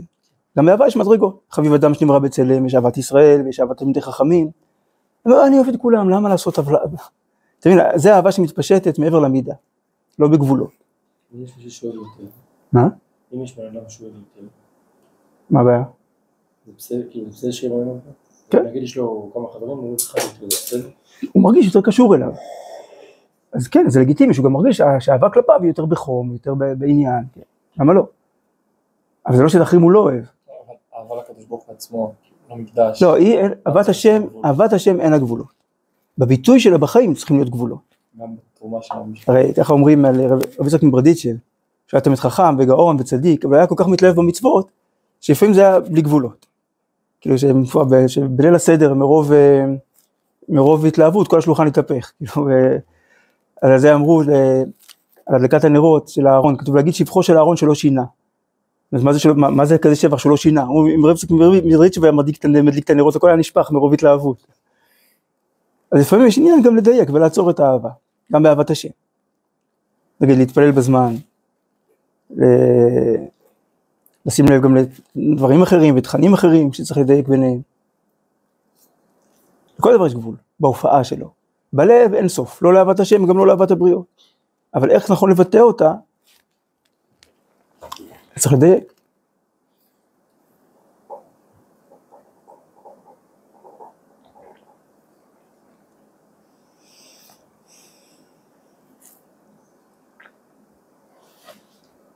טוב, וזהו שאמרו על השקלים ועל הכלאיים, שלא יתפשט לחוץ. כלומר, באותו יום שבו משמיעים על השקלים, שזה אהבה, שזה חיבור, משמיעים גם על הכלאיים. מה זה כלאיים? הפרדה. הבחנה. מה זה כלאיים? מה זה הכלאיים שמשמיעים עליהם באחד באדר? כלאי הכרם. אסור לזרוע חיטה שעורה בכרם, אז בחורף לפעמים לא רואים, אתה רואה עשבים ירוקים, אתה לא יודע מה זה. עכשיו, בחודש אדר כבר יוצא, ועכשיו רואים שזה חיטה בתוך הכרם. אז משמיעים על הכלאיים, אם זה גדל ביחד, אז אה, צריך כיפן תקדש מלאה, צריך לשרוף את הכל, זה לא... אז מה עושים? אז, אז באדר היו משמיעים על הכלאיים, נגיד שימו לב עכשיו, אם אין חיטה או שעורה בתוך הכרם, אז, אז תפרידו. מה זה כלאיים? כלאיים זה כמו, זה כמו נגיד כמו באכילה, שיש דברים שהם טרפה או נבלה שאין מצב, שהם לא בסדר, אבל בשר וחלב גם אסור לאכול, אבל בשר לחוד ובחלב לחוד הם בסדר, מה שלא בסדר זה החיבור ביניהם. אותו דבר כלאיים, חיטה וחיטה חיטה ושעורה זה בסדר, גפן זה בסדר, מה שלא בסדר זה החיבור. אז מה אומרת מצוות כלאיים? צריך לדעת להפריד.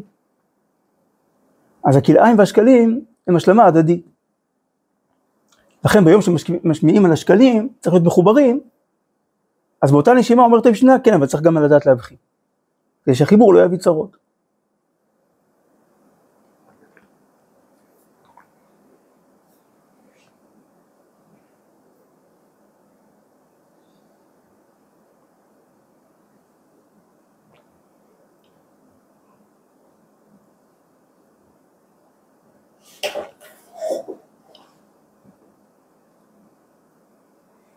ואז הוא אומר בסוגריים, אפשר שמעתי גם זה ממנו. אז הוא כבר לא זוכר, הוא גם שמע מהסבא, או שזה כבר חידוש שלו.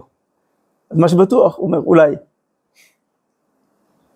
כאילו מצד אחד, הוא רוצה להגיד דבר בשם אומרו, מצד שני לא בטוח שהוא אמר את זה. אז הוא לא רוצה, הוא לא רוצה לייחס לעצמו חידושים של הסבא, הוא גם לא רוצה, שאם הוא שמע את זה מהסבא, הוא לא רוצה שזה יגיד את זה כאילו בשם עצמו, אז הוא אומר אולי. בשקלים היה תיקון לחטא העגל, כי כשנתעורר רצון פנימי, כנ"ל, נדחה הכל.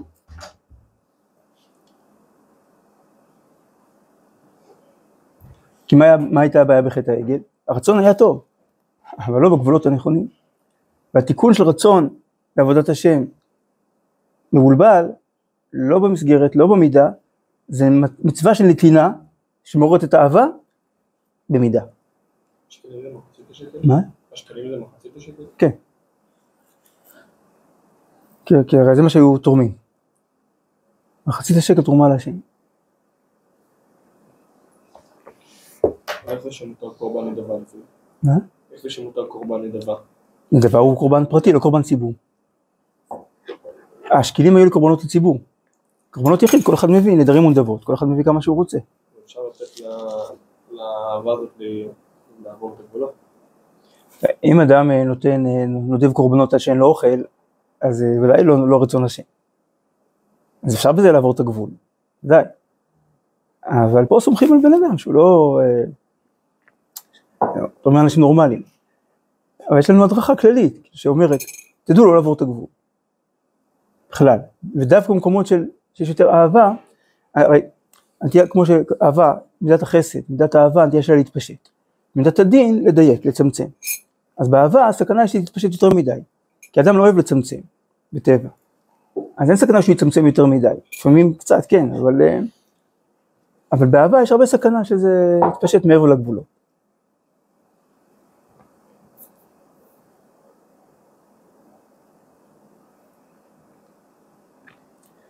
טוב, בכל, וכן בכל שנה לכתיב במדרג שקוראים פרשת שקלים, שזוקף את ראשם של ישראל, אנחנו מופיעים במלוא שיעור הקומה. ובאדם מתעורר רצון פנימי למסור את כל השם יתברך. כלומר זה לא שהוא מוכן לתת הרבה, אלא באמת הייתי רוצה לתת את הכל, את כל כולי. אז בגלל זה גם התורה נתנה קצבה, מחצית השקל, אחרת באמת בן אדם נותנים הכל, ברוב אהבה להשם.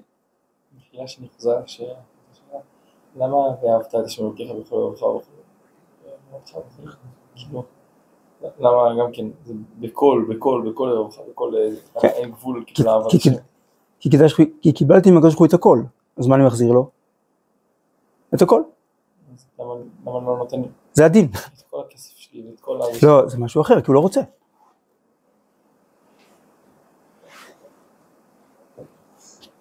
מישהו אומר, אפשר, מישהו שאתה אוהב מבקש כוס מים, עכשיו תביא לו עשר כוסות. תשתה, תשתה, הבאתי לך. לא רוצה יותר. לא צמא. תכריח אותו לשתות עוד. זה כבר לא אהבה. השם אמר מה הוא רוצה מאיתנו. הוא רוצה את המצוות, הוא רוצה שנקים אותם באהבה ובשמחה. הוא רוצה את, ה, את לבבנו, נפשנו, מאודנו, שכל הכוונה תהיה, כל החיים שלנו יהיו איתו ולכבודו. זה נפלא. אבל כשעושים דברים מעבר לגבולות בצורה לא בריאה, אז לא- זה כבר לא רוצה את זה בכלל. כתוב שהקדוש הוא בוכה על מי שאפשר לו ללמוד ואינו לומד, וגם הוא בוכה על מי שאי אפשר ללמוד ולומד. כי זה, כי זה כבר לא רצונו, שאדם יעוות אה, פרופורציות, כאילו לכבודו, כאילו לשמו.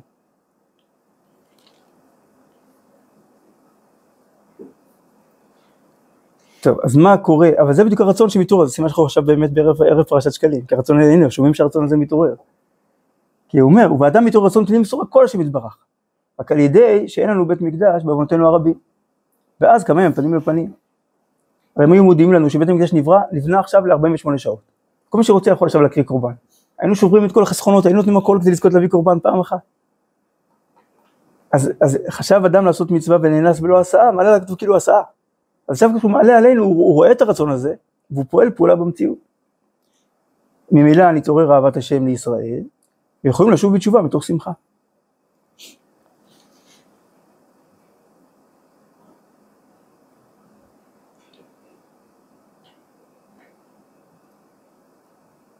כלומר השם רוצה שניתן כדי לגלות את האהבה שלנו, שהיא מאוד יקרה לו, כי הוא אוהב אותנו. וניסן, ראש השנה לחודשים, הוא בחינת התחדשות, שבא על ידי שמחה ואהבה להשם יתברך. שתי תכונות של הדר, מרבים בשמחה, והדור קיבלו מאחשוורוש, מאהבה. אז כש... אז בטבע כל דבר נשחק ומתכלה. אבל כשאוהבים, יש התחדשות. וכששמחים, יש התחדשות. אז ההכנה לניסן, לזמן של התחדשות, הוא לעורר את השמחה ואת האהבה.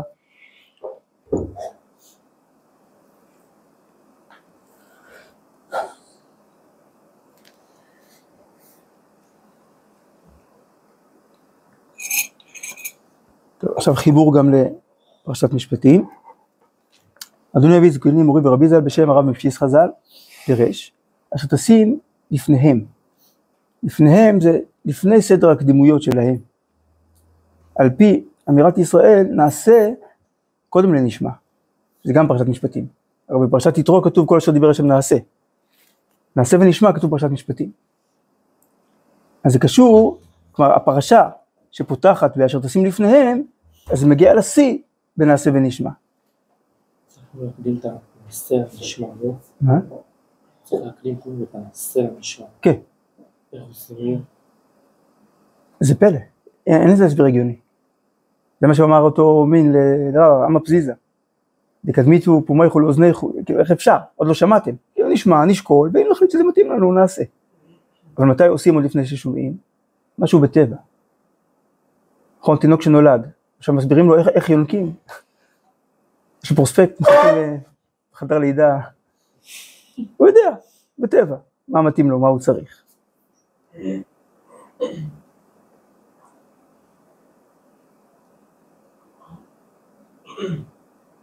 אז החיבור לתורה, התורה של, הוא חיבור של חיים. הוא אומר, אנחנו שם, קיבלנו. כדי שזה יהיה מדויק, גם צריך להבין. טוב, אז גם נבין. גם. קודם כל נעשה. כי, כי החיבור לתורה הוא חיבור של חיות. אז אני מוכן לוותר, זה מסירות נפש. כמו שחידושי הרים אמר, שמצוות השתייה בפורים זה המצווה הכי קשה. כל השנה אנחנו עובדים לדייק, לחשוב, עכשיו פתאום זורקים את הכל. מכניסים את עצמנו ב- ביודעין למצב שאנחנו לא שולטים בעצמנו, במחשבה. זה מסירות לכבוד השם. כי כתוב בגמרא.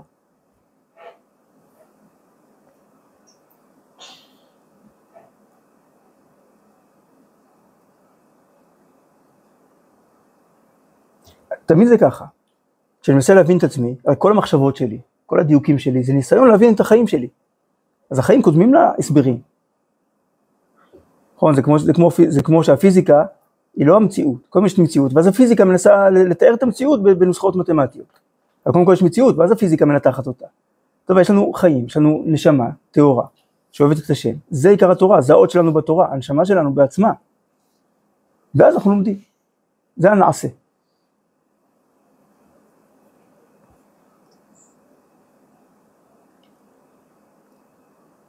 וזהו, אז באיך יוכל להיות? רק במסירות נפש ממש, להשם יתברך. יהיה איך שיהיה. מה זה מסירות נפש? פשוט הרצון. וזהו לפניהם. מה הכוונה לפניהם? להיות משפטי השם קודם להם, לעצמותם וכולי. כמו שבבוקר, מה שתי המילים הראשונות שאומרים? מודה אני, ולא מה? ולא אני מודה. כלומר, כמו שהרב אומר, לא בגלל שאני אני אני מודה, בגלל שאני מודה אני אני. כלומר, הודיה להשם ממנה נגזרת עצם ההוויה שלי. יש משמעות לחיים שלי כי אני מודה להשם. אז מתוך ההודיה להשם אני מכיר את עצמי. ולא, טוב, אני אני, יש לי רצונות, ואוקיי, כן, הבנתי, אז אני באמת מודה להשם. כמו שאומרים שכאילו מקשר הדת, שלא כאילו אדם על ידי עובד עושה דברים, רק הוא גם דתי על הדרך. כן. שקודם כל הדת כאילו,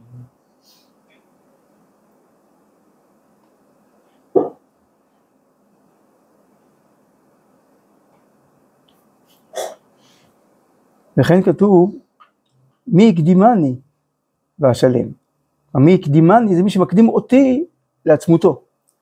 ופירוש, מה, ביאור של זה גם כן כנ"ל, להקדים רצונו יתברך קודם לכל הנפש, לכל הרצונות.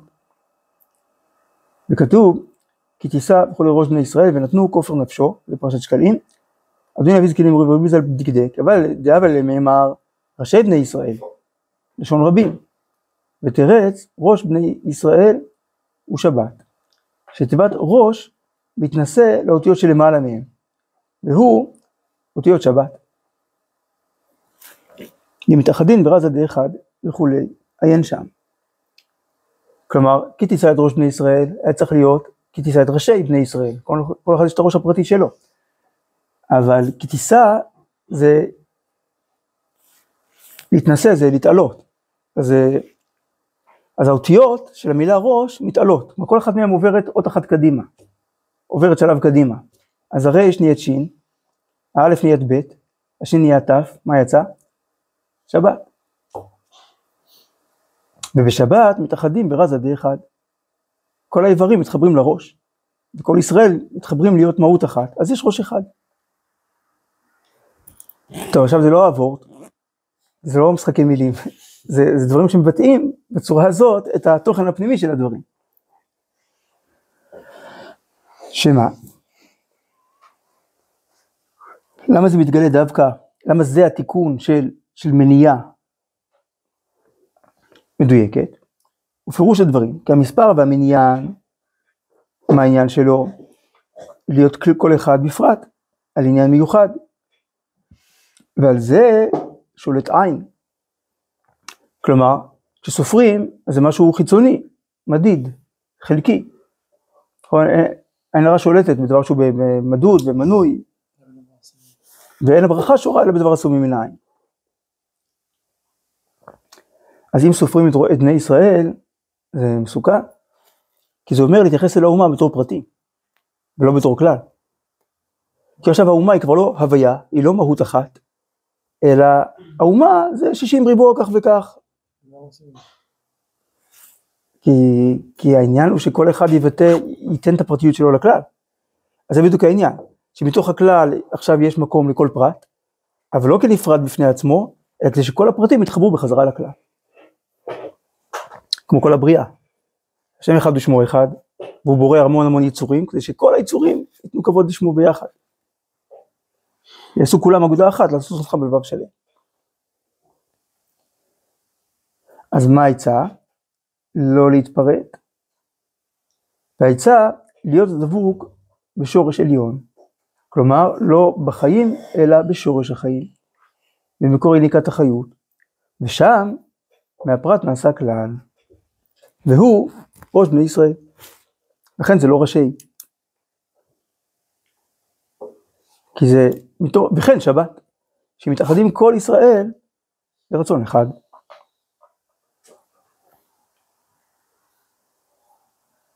כי, כי בימות החול יש רצון של עבודה, כל אחד עובד בדרך שלו, בסגנון שלו. בשבת, יום של מנוחה, כולם נחים אותו דבר. אז סגנון העבודה השונה הוא גם יוצר חילוקים. יש אחד שהוא מתאים לעבודה רוחנית, יש אחד שהוא מתאים לעבודת כפיים, יש אחד שהוא מתאים לעבודה ארגונית, ולכל אחד יש את האינטרסים שלו, וזה עלול גם ליצור uh, התנגשויות, וגם פירודי לבבות בסופו של דבר. אבל בשבת כולם מתאחדים. ומילא מתגלה האחדות הפנימית של כולם. אז לכן כשנושאים את ראש בני ישראל, כמו מתייחסים עכשיו לפרטים כפרטים, מסוכן, אז לכן רמוז פה אבל תרומם את זה לכיוון השבת, באופן שיהיה מחובר אל הנקודה הפנימית, אל המכנה המשותף.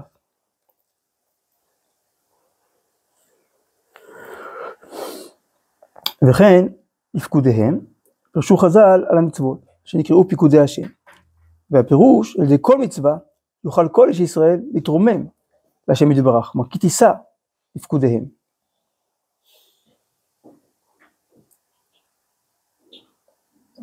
ואך זה על ידי שייתן כופר נפשו להשם. כלומר כפי מה שכוונת המצווה עבורו יתברך, כלומר אם אדם עושה את המצווה, כלומר עושה מעשה אלוקי, אבל יש לי אינטרס שלו, אז עדיין משאיר אותו מנותק.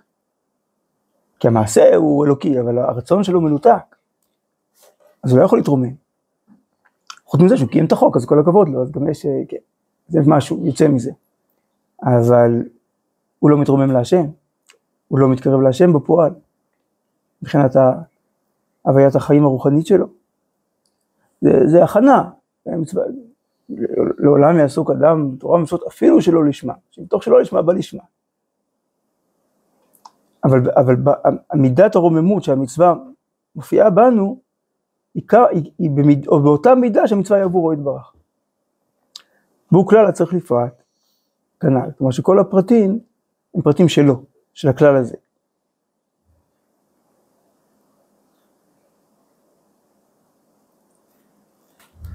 ועוד, ממה שאמרו חז"ל, לקרוא פרשת שקלים עתה, אף שאין קורבן, אז אין תועלת מעשית. אז בשביל מה קוראים את זה? אף אחד לא יביא שקלים, אלא אם כן יבוא משיח, אבל אה, אולי יכניסו ברפורמה המשפטית, גם אה, חוק של משיח צריך לבוא, רק שלא ידחו את זה בגלל זה פשרה. דווקא זה לא, לא כאילו ההפך, יש נקודה של שסוף סוף זה לא ביבי ולא ביבי. זה לא רק מרים את הדגל, כאילו, לא מפריעים עם ביבי ולא ביבי. אם כולם יצביעו שיבוא משיח, אז הוא באמת יבוא. מה, הוא לא יקיים את החוק, הוא לא ממלכתי. הוא המלך. טוב, קיצור, מה הטעם לקרוא פרשת שקלים כשלא מקריבים? הרי הקריאה של פרשת שקלים במקור, הסיבה שלי מאוד פרקטית, לזכור, להביא את השקלים. אז מה הטעם לקרוא אותה עכשיו? כי היא מעוררת את הרצון. הלוואי שהייתי יכול להביא. איזה חיים, איזה גודל זה, החיים שבהם באמת אפשר לקיים את זה. אז מזה, אז משמע שיש טעם. נראה כי הנדיבות מתקבל כמו אז. כלומר נפעלת פעולה ממשית של זיכוך. כי מה היה אז שאין היום? שבפועל הקריבו קורבנות, גם מה הנקודה הפנימית של הקורבנות? הרצון לתת. כי כל הקורבנות נתקבלו לרצון רק על ידי כוח הנדיבות של ישראל, שמזה היו כל הקורבנות. וזה הנדיבות, יש גם אתה, ואפשר יותר. כלומר במובן מסוים יכול להיות שההשתוקקות שלנו להקריב היא יותר גדולה מאשר בימים שבאמת היה אפשר להקריב.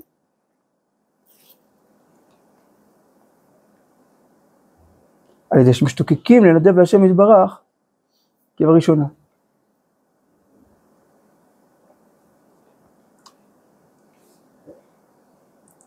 כי רצון יותר גבוה מהיישום. אז בימים שהיה אפשר להקריב, אז היה רצון, שגם היה מכוון לפעולה מאוד קונקרטית. ובסוף היו מממשים את הרצון הזה. היום יש לנו רק רצון, והרצון בוער, בוער, ואין לו מימוש, אז עוד יותר בוער, ובוער, ובוער. אז הוא בונה משהו, בונה איכות, כרצון של קדושה. וכן היה כל בריאת האדם, להשתוקק אליו יתברך מתוך החושך. זה תכלית הבריאה.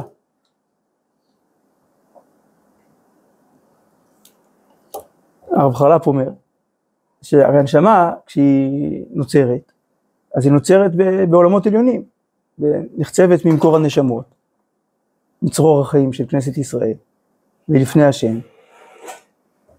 אז למה שמוריד אותה לפה, לעולם הזה? אז אומר הרב חלף, כי פה אפשר לקבל איכויות שאין לנשמה למעלה. שמה עם האיכויות שיש פה ואין שם? יש דברים שאפשר רק מרחוק ואי אפשר מקרוב. וזה געגוע ותשוקה. כי הרי כשקרובים כל הזמן לא מתגעגעים, ואלה גם לא, לא משתוקקים, אבל כשנמצאים רחוק, אז מתעורר געגוע ומתעוררת תשוקה. ואז כשהנשמה עולה בחזרה למעלה, אחרי 120, אז היא עולה למעלה, היא שוב יכולה לחיות את קרבת השם, אבל מתוך געגוע ותשוקה.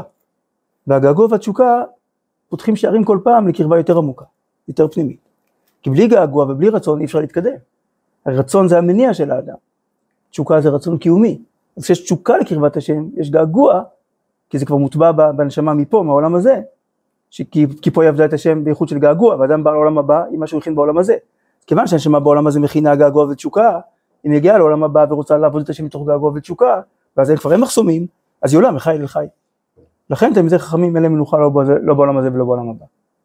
הם כל הזמן מתקדמים. שנאמר ילכו מחיל אל חיל, אז הכוונה לא מנקודה א' לנקודה ב', אלא מחיל אל חיל אל חיל אל חיל, בלי סוף.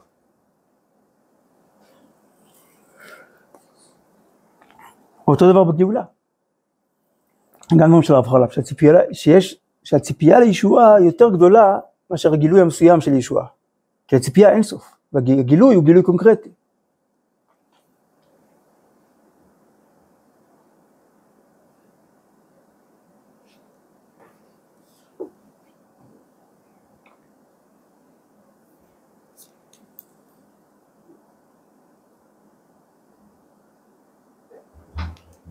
ונראה שזה הכנה לגאולה. לאשר בניסן זמן גאולה, בניסן יגאלו ישראל, ובניסן עתידים להיגאל, תקינו חז"ל לזכור השקלים, כדי להשתוקק להשם יתברך, לנדב אליו בכל לב הנפש.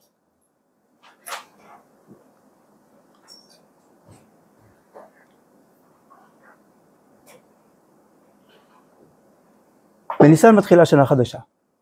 למה השנה הזאת שווה? מה המשמעות שלה? שבה נוכל להתקרב להשם יותר, נוכל להתקדם.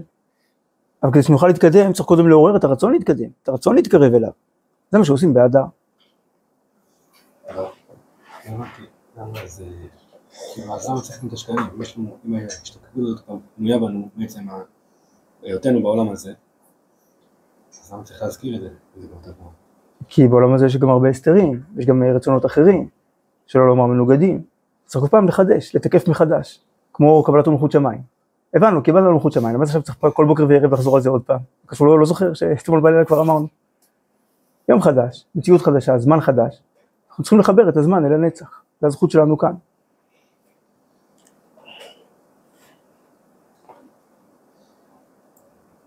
ועתה, כשאדם מוכן להקריב כל נפשו לשם יתברך, בוודאי יותר נחת רוח מהקרבת בהמה, שנוגע רק לממון. כלומר, כשהיה בית המקדש, בסדר, אז נתנו כבש, עולה כמה שעולה. היום נותנים את הרצון, שאין לזה גבול, שזה עצם המציאות שלי.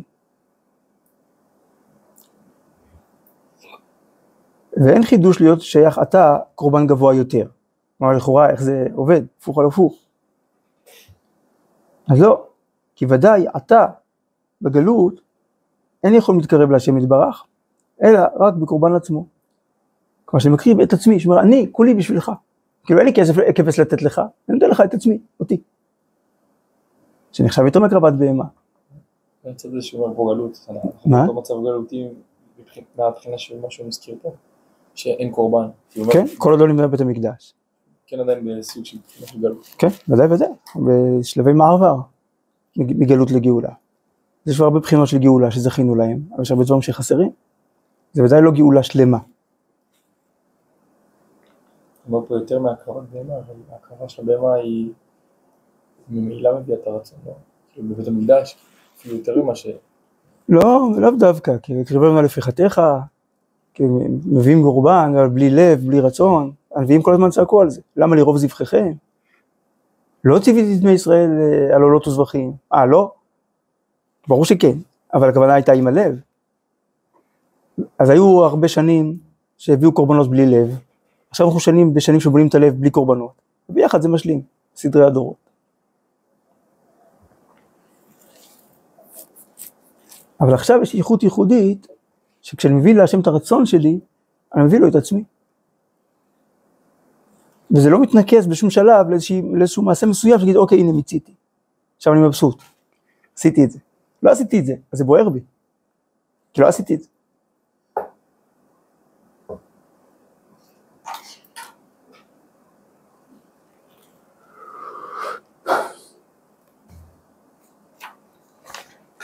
והשם משמואל אומר,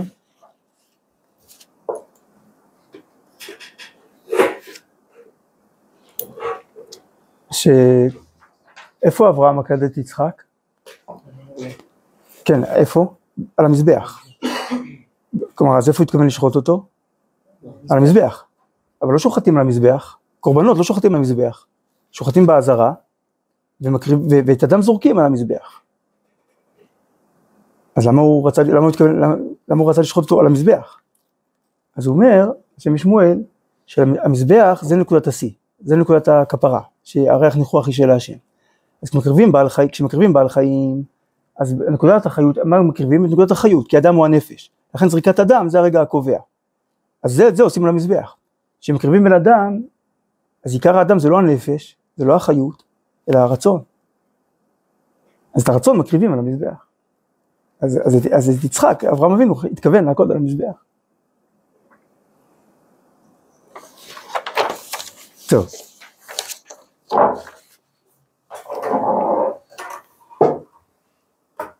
עוד.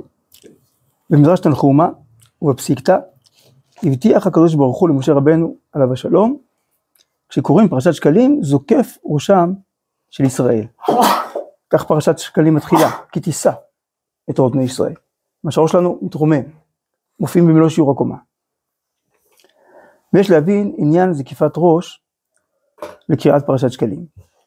כי שלוש תרומות בפרשת תישא. כלומר, פרשת שקלים זה תחילת פרשת כי תישא.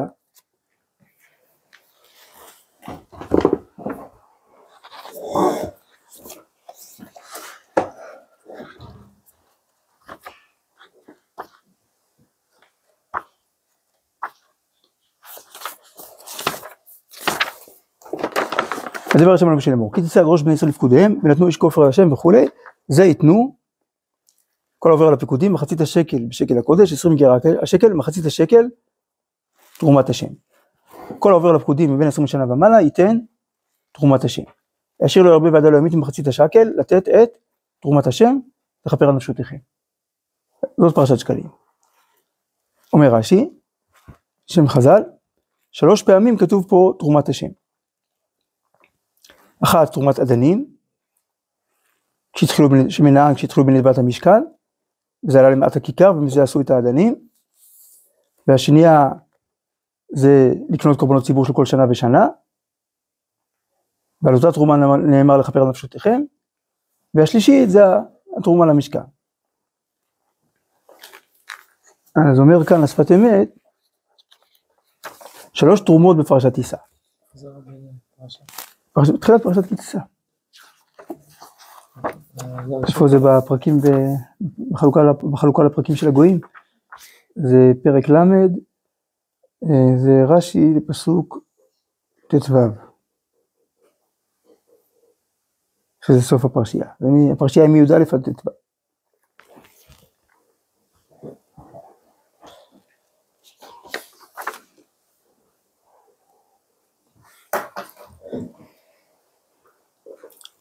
אז שוב,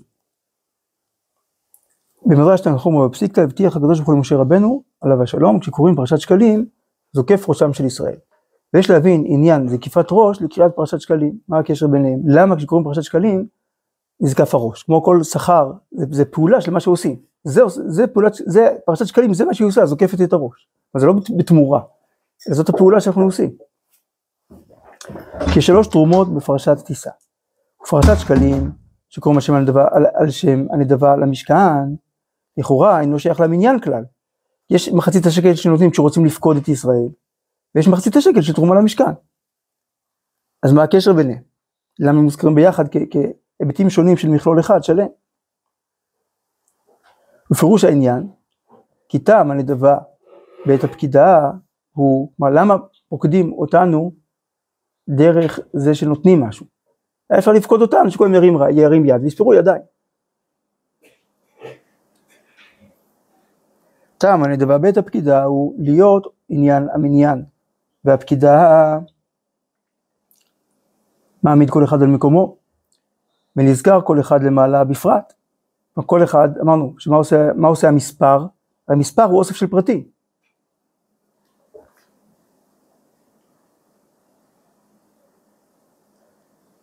וזה שנקרא זקיפת ראש, שראשו נזקף בשמיים להיות נזכר לטוב.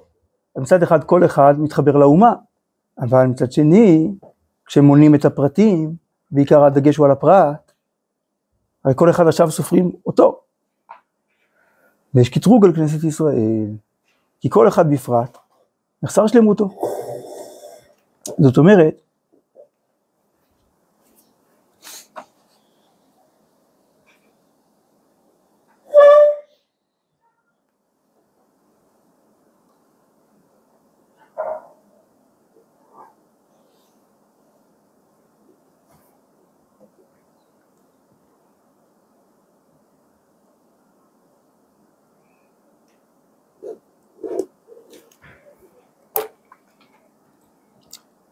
אסור להקריב קורבן בעל מום. כי הקדוש ברוך שלם. קורבן שמביאים לקדוש ברוך הוא צריך להיות שלם. נכון, להקריב קורבן בעל מום לא, לא שייך. מה זה מום? מום זה חיסרון. כן, הרי מום, לא, מום הוא לא מחלה. נגיד, אדם יכול להיות בעל מום ובריא לגמרי, אדם, אדם יכול, עלול להיות חולה בלי מום בכלל. מום ומחלה זה לא אותו דבר, מחלה זה איזשהו תהליך, לא בריא. זה דלקת או גידול שלא נדע. מום זה חיסרון, מוגבלות. יש מישהו שאין בו חיסרון? יש מישהו שהוא לא מוגבל? אפילו המלאך הכי גבוה, בעצם היותו המלאך הזה ולא המלאך הזה, כל נברא באשר הוא, הוא חסר, הוא חלקי. אז איך אפשר להתקרב להשם? במי אין חיסרון? במי אין מום? רק בכנסת, כן, אבל ב... בלא הקדוש ברוך הוא, רק בכנסת ישראל. כולך יפה רעייתי ומום אין בך. למה? כיוון שכל המהות של כנסת ישראל היא שאיפת הדבקות בהשם, אתם הדבקים בהשם אלוקיכם, אז אין מום. כי הרצון שלנו, והרצון שלנו לדבוק בהשם, זה לא שני רצונות, זה אותו רצון. עצם רצון הקיום שלנו כאומה, הוא רצון הדבקות בהשם. לא. הוא לא יכול דרך, כפרט, כפרט הוא לא יכול, מתוך החיבור לאומה הוא יכול. כשהשאיפה שלו לממש את האיבר שהוא באומה, משם הוא יכול. לכן ואהבת לרעך כמוך זאת כל התורה כולה. כי אם אדם מנותק ולא מחובר לאומה, אז כפרט הוא לא יכול לעבוד את השם. זה, מסביר, זה מה שמסביר למה, למה ואהבת לרעך כמוך, זה גם תנאי במצוות של בן אדם למקום. לא רק למצוות של בן אדם לחברו. זה שורש כל התורה, זה שורש כל עבודות השם. אם לא בשם כל ישראל, אם לא בתוך כל ישראל, אז כל אחד הוא בעל מו. זה הטעות של קורח.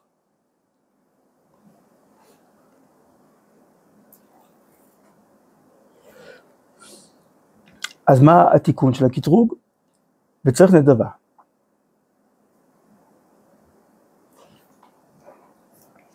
כי על הנדבה חד זקיפת ראשו. כי בבחינת התנדבות ישראל לקדוש ברוך הוא, בבחינה זו יש מקום לזקוף כל אחד. לרצות בשלמות כולם יכולים, ליישם לא כל אחד. כל אחד בהוויה שלו יש חיסרון, אבל ברצון שלו להתקלל, זה מה שמשלים את החיסרון. המציאות שלי היא מציאות חלקית, אבל עיקר האדם הוא הרצון. אז אם אני רוצה, אם אני לא בוחר להישאר בחלקיות הזאת, אני רוצה להיות כל כולי דבוק בכלל. זה...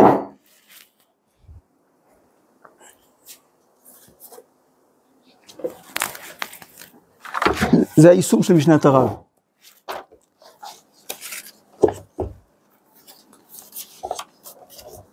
באורות ישראל, פרק ג' שאז הרב גילה את ערך הכלל, גילה מחדש.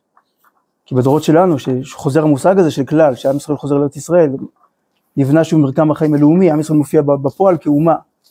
זה, זה מאפשר את, את ותובע חידוש של עבודה, עבודת השם מתוך החיבור לכלל. אומר הרב באורות ישראל, פרק ג', סעיף ה', הצמאון להיבלע כולו ברוח ישראל, צריך הוא להתגבר. לחשוב על ישראליות, להרגיש ישראליות, לחיות חיים ישראליים, שכל, נפש, גוף, לחשוב, להרגיש, לחיות. לראות בשמחת ישראל. זאת מגמה עמוקה, גבוהה ורחבה, מלאה טל חיים של קודש, מובדלת, כלומר נבדלת, שונה באופן מהותי, מרגש דוגמתה, מה, מהרגש שמקביל לה לכאורה אצל אומות העולם, מה שנקרא לאומנות, שרפוד אצלם בהרבה שנאת הבריות, ברשעה, ולא יודע על קודש פנימי. אבל בישראל, הצימון לרוח האומה, צימון הוא להשם, וכולי. בסעיף ו', אדם מישראל שהוא רוצה לזכות לאורח חיים באמת, צריך הוא שיסכים, כלומר שיחליט, להיות שותל עצמו בכנסת ישראל. מה זה להיות שותל עצמו? לגלות שהיא, ממנה אני ניזון. שכל תזונת החיים שלי, מקור החיים שלי זה שאני, המשך, כמו נהר שמתפצל ל-60 רבו יובלים. אז זה אותם מים שזורמים, המים שזורמים ביובלים זה המים של הנהר. אבל כל יובל יש לו את הזווית שלו, את העומק שלו. את המתאר שלו. אה, וכולנו שתולים בכנסת ישראל, בכל ליבו, בכל חושיו וכוחותיו, הגשמיים והרוחניים. ש... אז איך עושים את זה? שישים את מגמת חייו לקנות לו לפי היכולת שבידו את המידות הישראליות, הישראל... בשנים, רחמנים, גומי חסדים, ענבים, ואת הידיעות המיוחדות לישראל, שראש לכולן היא התורה, בכל רוחבה, בכל סעיפיה. בסעיף ז', כל מה שאדם מרבה בתורה ומצוות, מתקשר יותר בכנסת ישראל.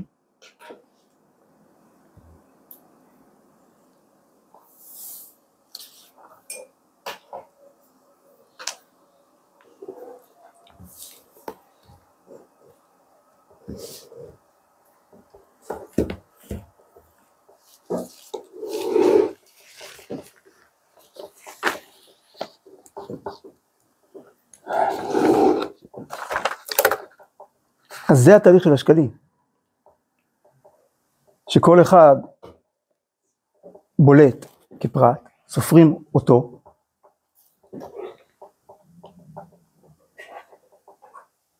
ומתוך זה, ואת זה עצמו הוא נותן לכלל. הרב ציוד אמר שלכן נותנים חצי. אם אני נותן מטבע שמשקפת את הזהות שלי, אז למה שלא יהיה, יש הרבה מטבעות, מעה, זוז, למה נותנים דווקא מטבע שהוא חצי, מחצית השקל? כדי לבצע את זה, זה הזהות שלי, הזהות שלי שאני חצי, כלומר שאני חלק מ, שאני חלק מהאומה, אז זה נותן את החצי הפרטי שלי אל הכלל, שזה החצי השני שלי, החיבור לכלל.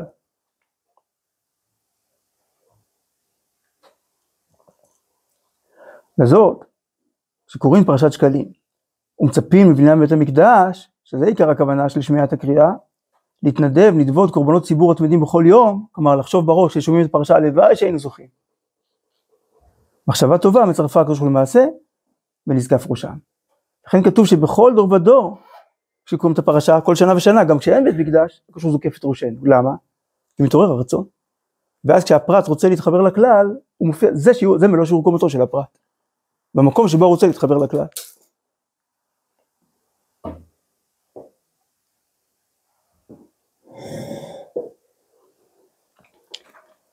טוב, עכשיו עוד משהו לתוספת, בתור. אמרנו ששקלים זה הפוש הראשון לקראת ההתחדשות של ניסן, אז יש עוד תורה של השפת אמת שהיא מתייחסת לארבע פרשיות כ... כמהלך אחד שהולך ועולה, גם גוף נפש שכל. שקלים הוא עשייה, לשקול כל מעשיו להיות ברצונו יתברך, זה השיקול, כמה זה שוקל, כמה זה משמעותי המעשה הזה. ואחר כך צריך להיות נשאר בלב רשימה, מרושם, ממעשה זו. כי כל מעשים טובים אינו לשעה, רק להיות נשאר ציור בלב האדם. כלומר עיקר הפעולה של המעשה זה מה שהוא פועל בתוכי, לא משהו משנה במציאות החיצונית. תראו בהערה, אומר הרב, כל המעשים הטובים שהאדם עושה ומביאים טובה לו ולעולם כולו, עיקר הטוב שבהם הוא מפני שהאדם עצמו נעשה על ידם טוב. זאת אומרת, אדם רואה עני ברחוב, מבקש נדבות, הוא נותן לו שקל. עכשיו, מה קרה? מה, העני הזה היה באוברדרפט של מיליון שקל, עכשיו הוא באוברדרפט של 999 בלבד? או עכשיו, אה, כן, אני יודע מה, עוד, עוד, עוד חמישה אנשים ייתנו לו שקל אז הוא יוכל לקנות לחם? מחר הוא יהיה עוד פעם רעב. אז מה הטוב המשמעותי שקרה פה? שהאדם הנותן נהיה יותר טוב. שהוא יכל להתעלם ולהגיד אני עסוק ואולי הוא רמאי, אבל הוא בחר לתת. ועכשיו קרה משהו בלב שלו, וזה נשאר לנצח, זה בונה בניין הדעד של הופעת הטוב בעולם. והטוב הזה העצמי הוא, הוא, הוא הפועל את כל הטובה המתפשטת בהתגלותה על ידי המעשים הטובים.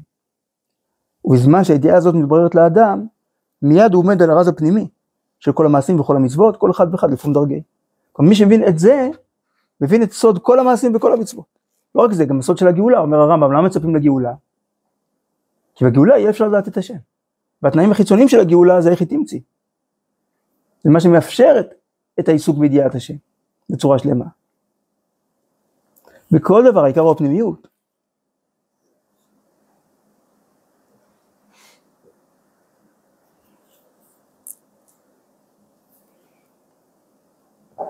והוא הזכירה בלב, אז זה זכור. לכן זכור שם יש מלחמה. כי בלב, שם יש תערובת. כמו שאמרו, שני יצרים בלב, יצר טוב ויצר רע. ואז, כשזוכה האדם מברר האמת, זה כבר השכל, בא לטהרה, ולכן פרה אחר זכור.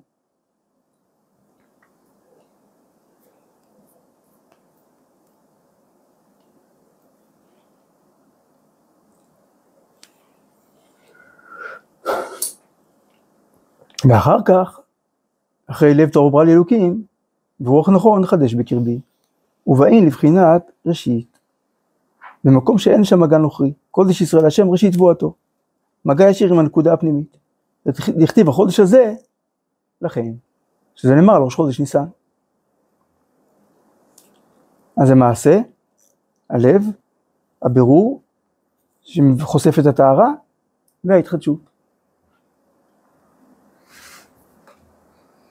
אז מתחילים מהשיקול של המעשים.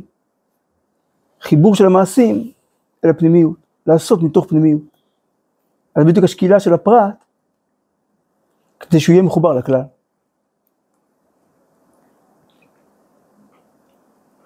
כמו שאדם עושה חשבון נפש על המעשים, זה על המעשים הפרטיים שהוא עשה באותו יום. מה המטרה? שהמעשים הפרטיים שהוא, שהוא עשה באותו יום, שהוא מסתכל עליהם באור של המגמה הכללית של החיים שלו. מתאים לי או לא מתאים לי. מתאים למי שאני רוצה להיות או לא מתאים למי שאני רוצה להיות. זה השיקול. אז מה השיקול האמיתי? מתאים לבן ישראל או לא מתאים לבן ישראל? לכן זה מחצית השקל. זה מתאים לזה שאני ביטוי של האומה? עכשיו לחשוב ישראליות, להרגיש ישראליות. אז זה, אז זה התשובה מאהבה. זה תשובה מהרצון להיות נכלל באומה.